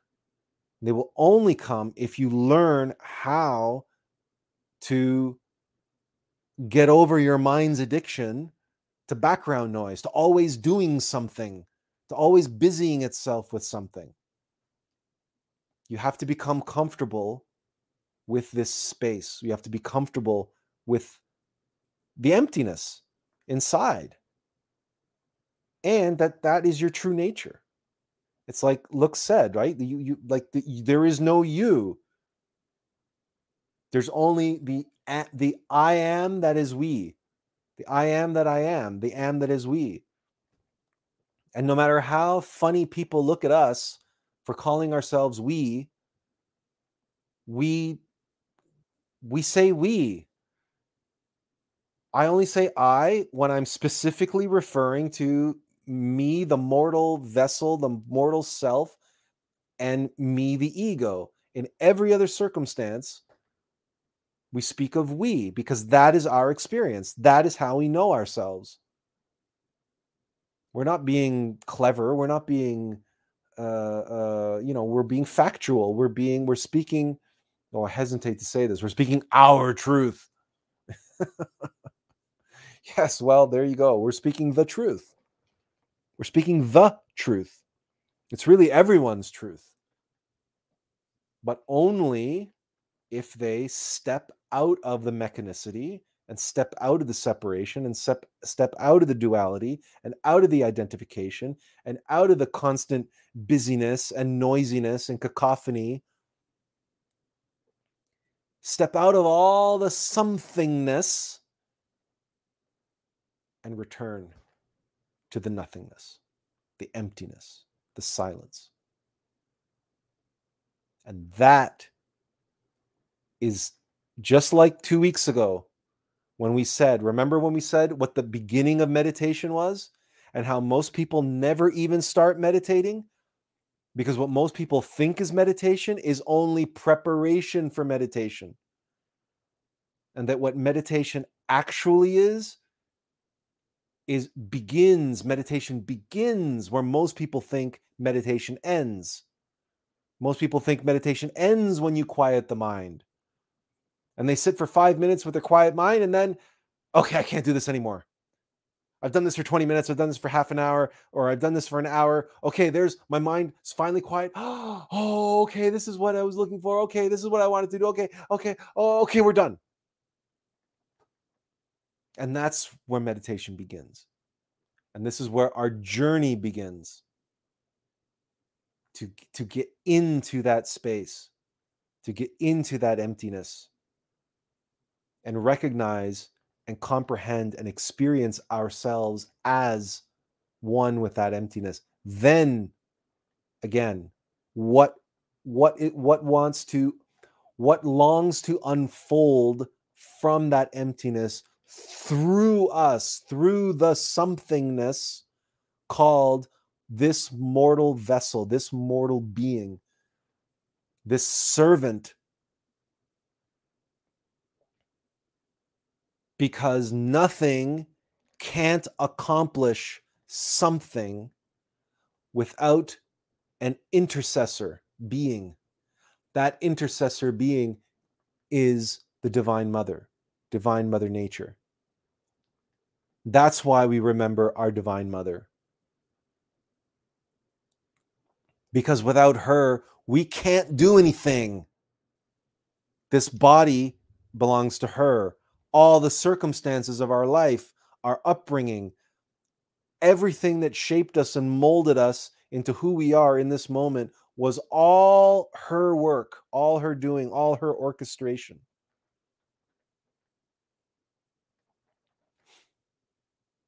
So we are a part of that divine feminine force. And what is what is longing to be born into somethingness through us comes from the emptiness, comes from the nothingness. But we can't accomplish that by just focusing on the somethingness. We have to dedicate and devote ourselves to the nothingness, to the emptiness. And that's why patience is a virtue. And if all you're given is silence, run with it. We walk our talk. We don't say one thing and do another thing. Here we were, here we are. We had nothing to go on yesterday. We had no, all we had was static, emptiness, silence. So, you know what? That must be the topic. What else could the topic be? We weren't being given it. I wasn't I wasn't receiving any uh, anything else. We were we were getting nothing but emptiness we sat there in front of the computer looking at a blank screen. And we're like, we're waiting, we're waiting, we're waiting, we're okay. Well, you know what? This must be this must be the topic. What else could it be? And it's such an important topic. And there's people in your life, perhaps your perhaps you yourself, but you know people. We know people.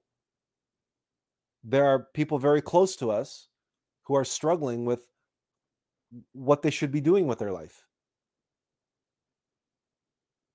And we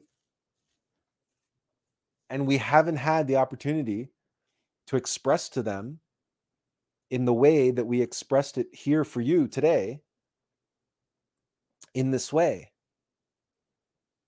because you'll know people like this as well who are struggling with what they're supposed to be doing with their life and they're looking for answers on what to do what do I what what should I be doing? What should I be doing?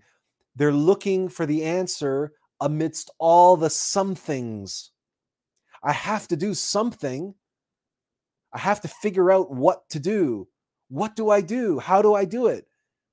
And they go around and they they you know spend time on the internet and they spend time listening to experts or maybe they take courses or who knows. But they're looking for something to do because that's the way the ego and the rational mind goes about these things. Because the rational, remember, the rational mind hates the silence and it hates the emptiness. It's antithetical to its existence. So it'll do everything in its power to keep you out of the emptiness and to keep you away from the silence. Remember the radio in the background, the TV in the background, the background music? It's it's the, the mind always wants white noise. It always some people can't sleep without white noise. They feel uncomfortable. They don't feel safe if there's no white noise on in the background. They can't even go to sleep without it. It's like it's like a child uh, in in their crib that needs to have the uh, the mobile and the uh, and the music going right? Because it needs constant stimulation. And that lullaby and that mobile hypnotizes it. Uh, and then it's it's it's uh its rational mind is happy because there's lots of activity and it feels comfortable with all that activity. So finally can it can relax and go to sleep.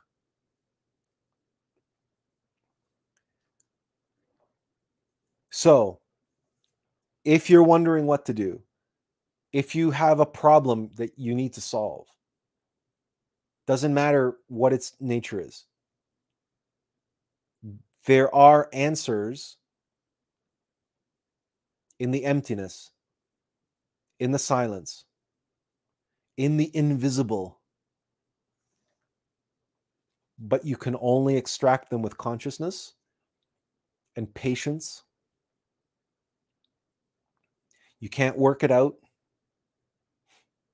because the somethingness, the mechanicity and somethingness of your mind cannot penetrate the nothingness. That's not how that works. We relax the mind, we let the mind settle down, and we've used this analogy a million times but it's when it's when the winds die down the winds of the mind the uh, die down and the surface of the lake of the mountain lake is no longer disturbed becomes perfectly calm perfectly still it becomes like a mirror.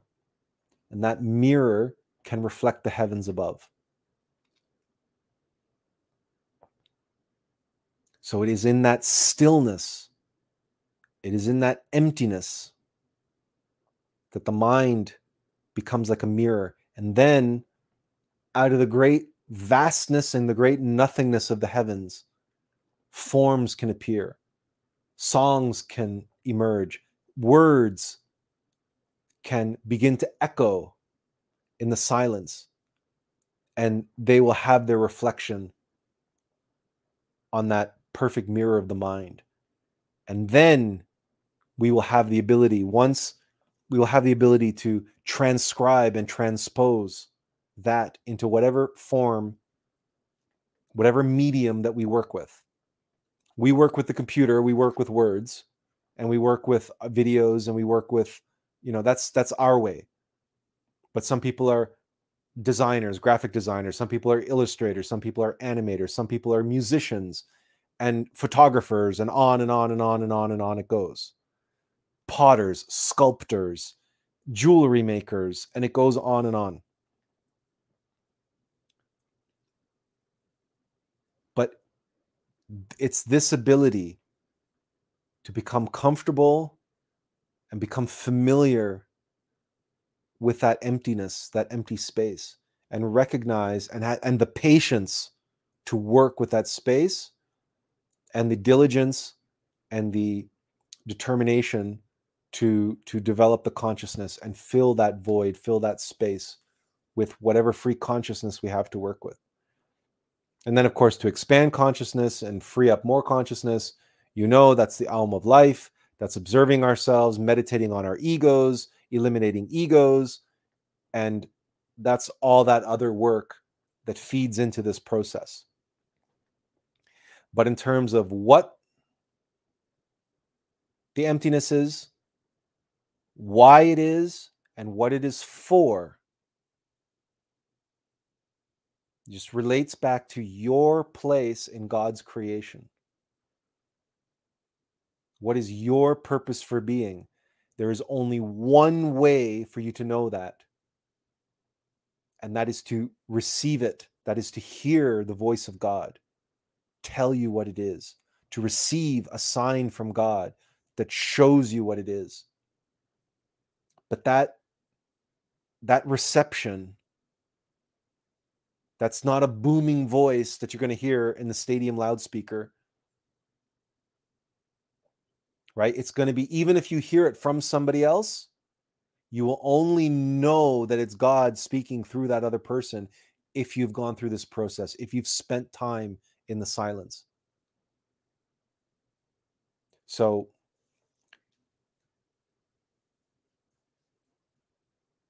again, relating directly back to meditation uh, last week, but also just sitting, just being, just being in silence, going out into nature and just observing and being present and and remembering not only your divine mother but comprehending and contemplating that zero point of zero points, that emptiness, that silence. So every time that you meditate, you get to that place of calm abiding, shunyata, right?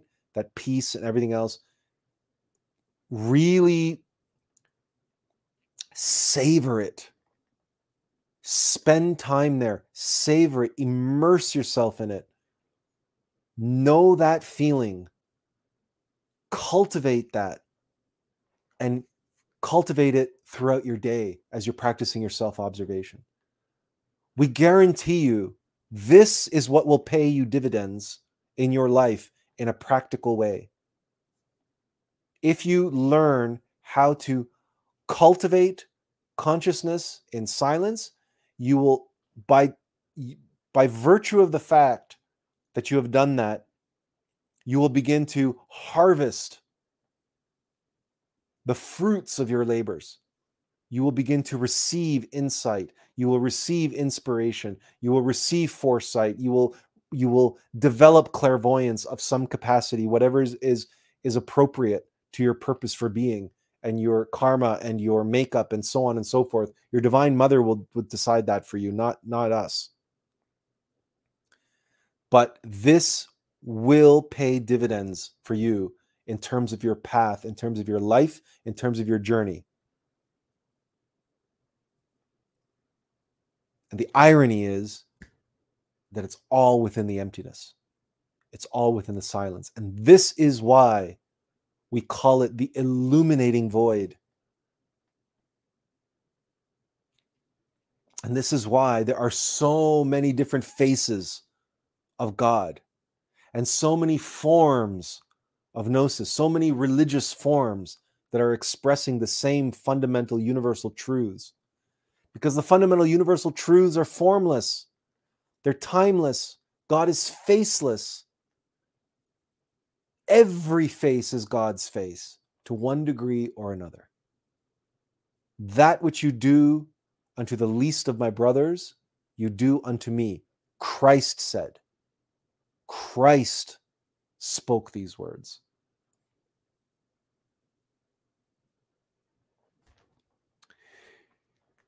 Any questions?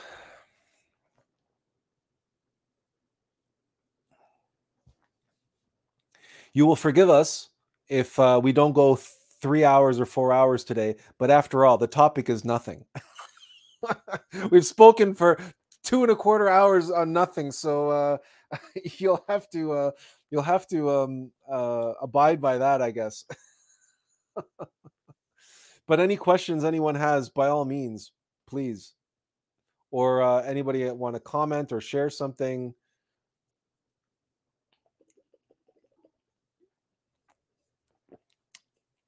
Benjamin says, This is why I feel life is empty. All the rivers flow into the sea, yet the sea is never full. To the place from which the streams come, there again they flow. All things are wearisome, more than one can describe. The eye is not satisfied with seeing, nor the ear content with hearing. What has been will be again, and what has been done will be done again. There is nothing new under the sun.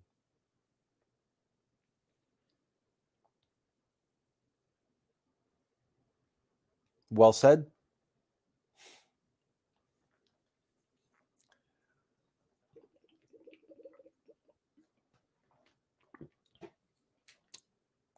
Um, on this point, there is a uh, a movie called The Last Samurai with uh, Tom Cruise, and um,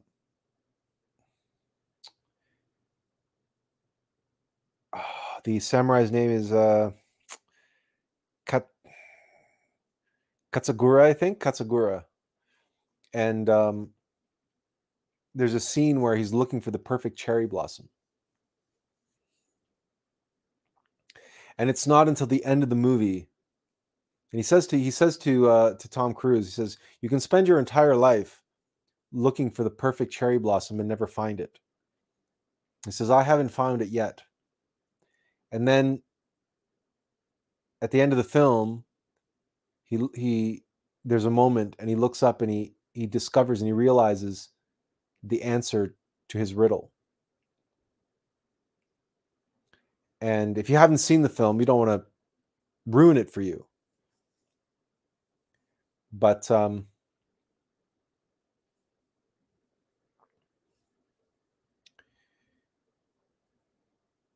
let's put it this way cherry blossom trees are still blossoming. and no two flowers are the same.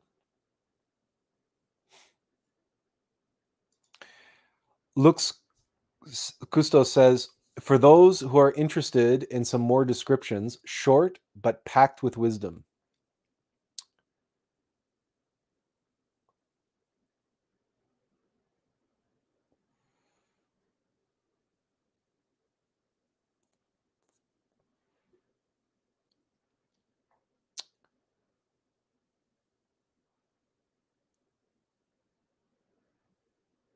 We're unclear um, we see the, the, a little finger pointing up. So does that mean your description earlier of uh,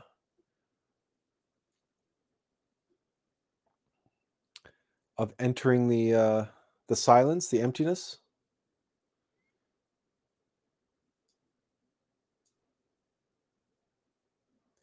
He's pointing. Azazel says he's pointing to you on on the screen for those who are interested in some more descriptions, short but packed with wisdom. Um, no, I think I think instead he's pointing to his own descriptions of uh, not being a person and so on. I don't know. I don't know. Um,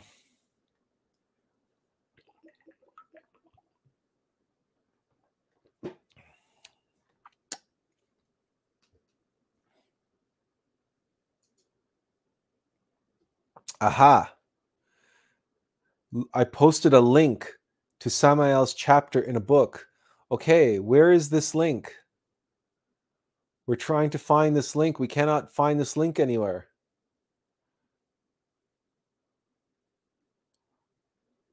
So, did you put it in the private chat? No.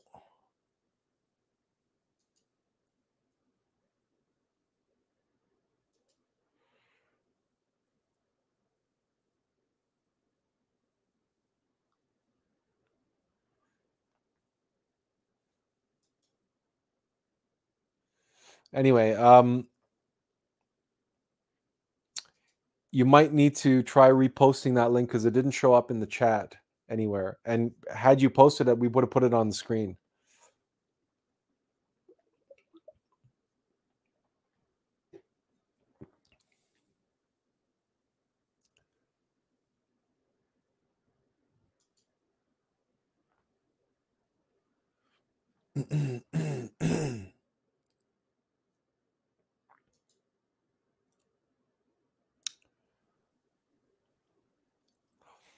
anyway, um, so Lux if you want, you can try reposting that link or post it in the maybe in the private chat and we can we can post it. But um, at the moment, it's not anywhere.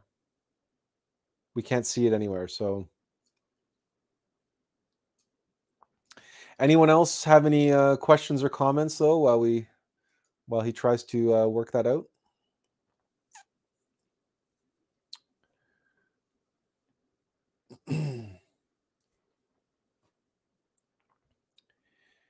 We're going to do our best to uh, stay on track. But uh, oh, Lux said he sent it to us on Messenger. So let's see what we can see here. Uh,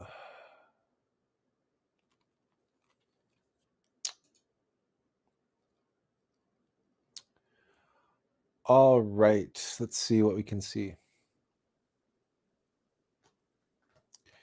Course, now Facebook is taking its sweet time. okay.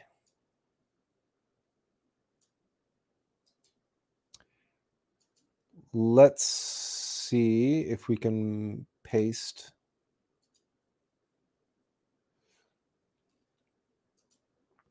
There's the link that uh, that Lux wanted to share with everyone and uh, here's it. Here it is, right here. It's um, the chapter is called "The Experience of Reality," and it is from the book "Fundamentals of a Gnostic Education."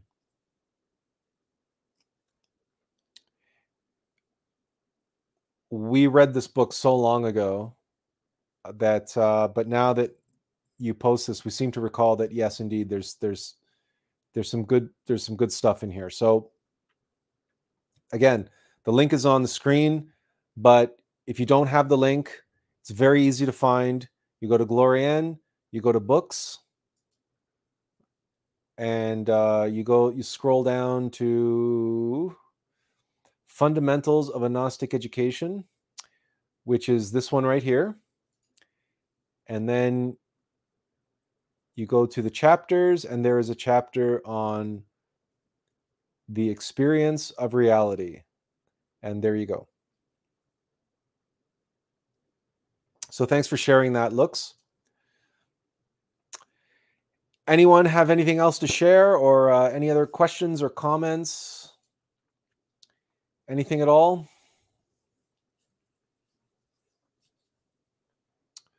Cthulhu vibes are always just beautiful benjamin ochoa says cthulhu vibes are just beautiful now wait a minute isn't cthulhu we don't know enough about Cthulhu. We only know uh, about Cthulhu. Uh, who was it? That science fiction writer wrote about Cthulhu and that he's a one of the lesser gods and he wants to destroy the world or something like that. Anyway, uh, clearly we don't know enough about Cthulhu.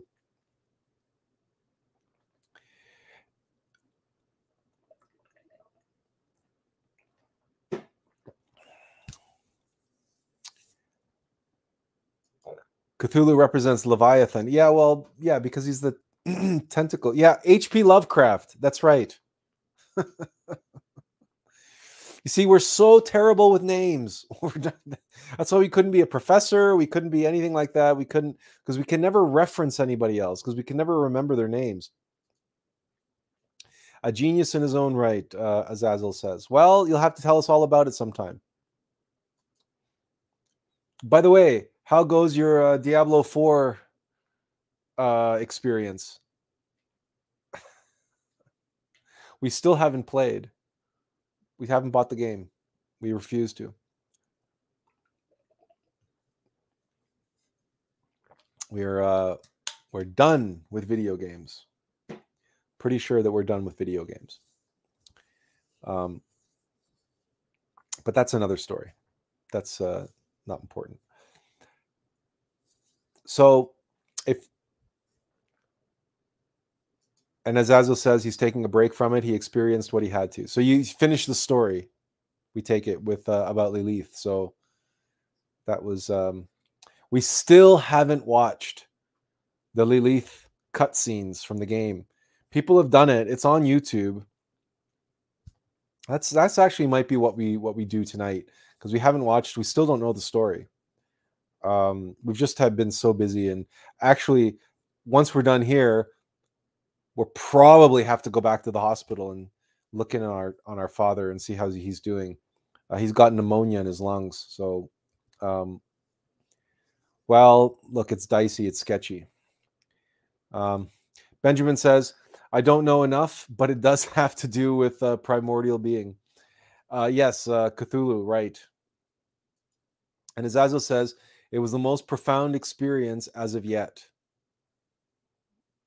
Okay. Good to know. Good to know. So,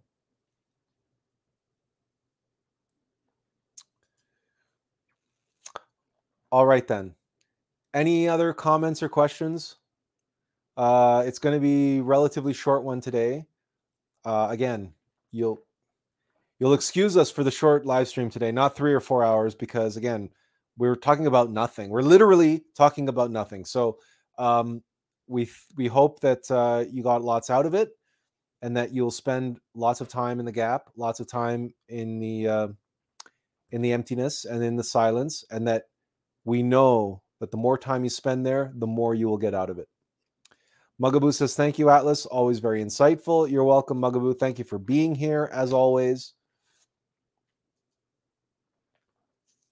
All right then. Um, Azazel says, "Hit." He says, "I have nothing. Have a good night." Yes, when you when you switch from I have nothing to I am nothing, then we'll talk. Benjamin says, Thank you for this very insightful lecture. Learned a lot about being silent, and may your father recover soon. Uh, we thank you, Benjamin. Um, if if that's in the cards, if it's his destiny to recover, then we're sure that he will recover soon. If not, it's possible that it's not, but it's it's too soon to tell. We'll we'll we'll we'll know soon enough. We'll know soon enough. Luke says, "Thank you, brother." Jennifer says, "Thank you." Thank you all for being here as always. And um, as always, we whoop, we'll say, where is it? Inferential peace. Well, hopefully, again, we'll try to keep things on the level. We, we'll do our best to have another live stream next week. If our father makes a turn for the worse uh, and something happens obviously we will let you know as always on facebook and on youtube we will let you know if if the live stream has to be canceled um, right now it, it could even be 50 50 so we we really don't know but but again we, we will let you know we will let you know um, so thank you all uh, uh, Azazel says, "Let me know what you think of the story if you watch it. We will. We will do so. In fact, if we're moved enough by it, we might even we might even uh, do a live stream on it, or at least we'll devote part of the live stream to it, or we'll do it in the broader context of the Kali Yuga and the Divine Mother and everything else that's going on in the world. Because our feeling is, if it's as powerful and as meaningful as uh, you felt it to be, then it'll probably have an impact on us and and it'll find its way onto one of our live streams. So but for sure, for sure, we'll let you know. All right, then again, everyone, thank you. Inferential peace, and we'll see you again soon. Take care. Have a great week.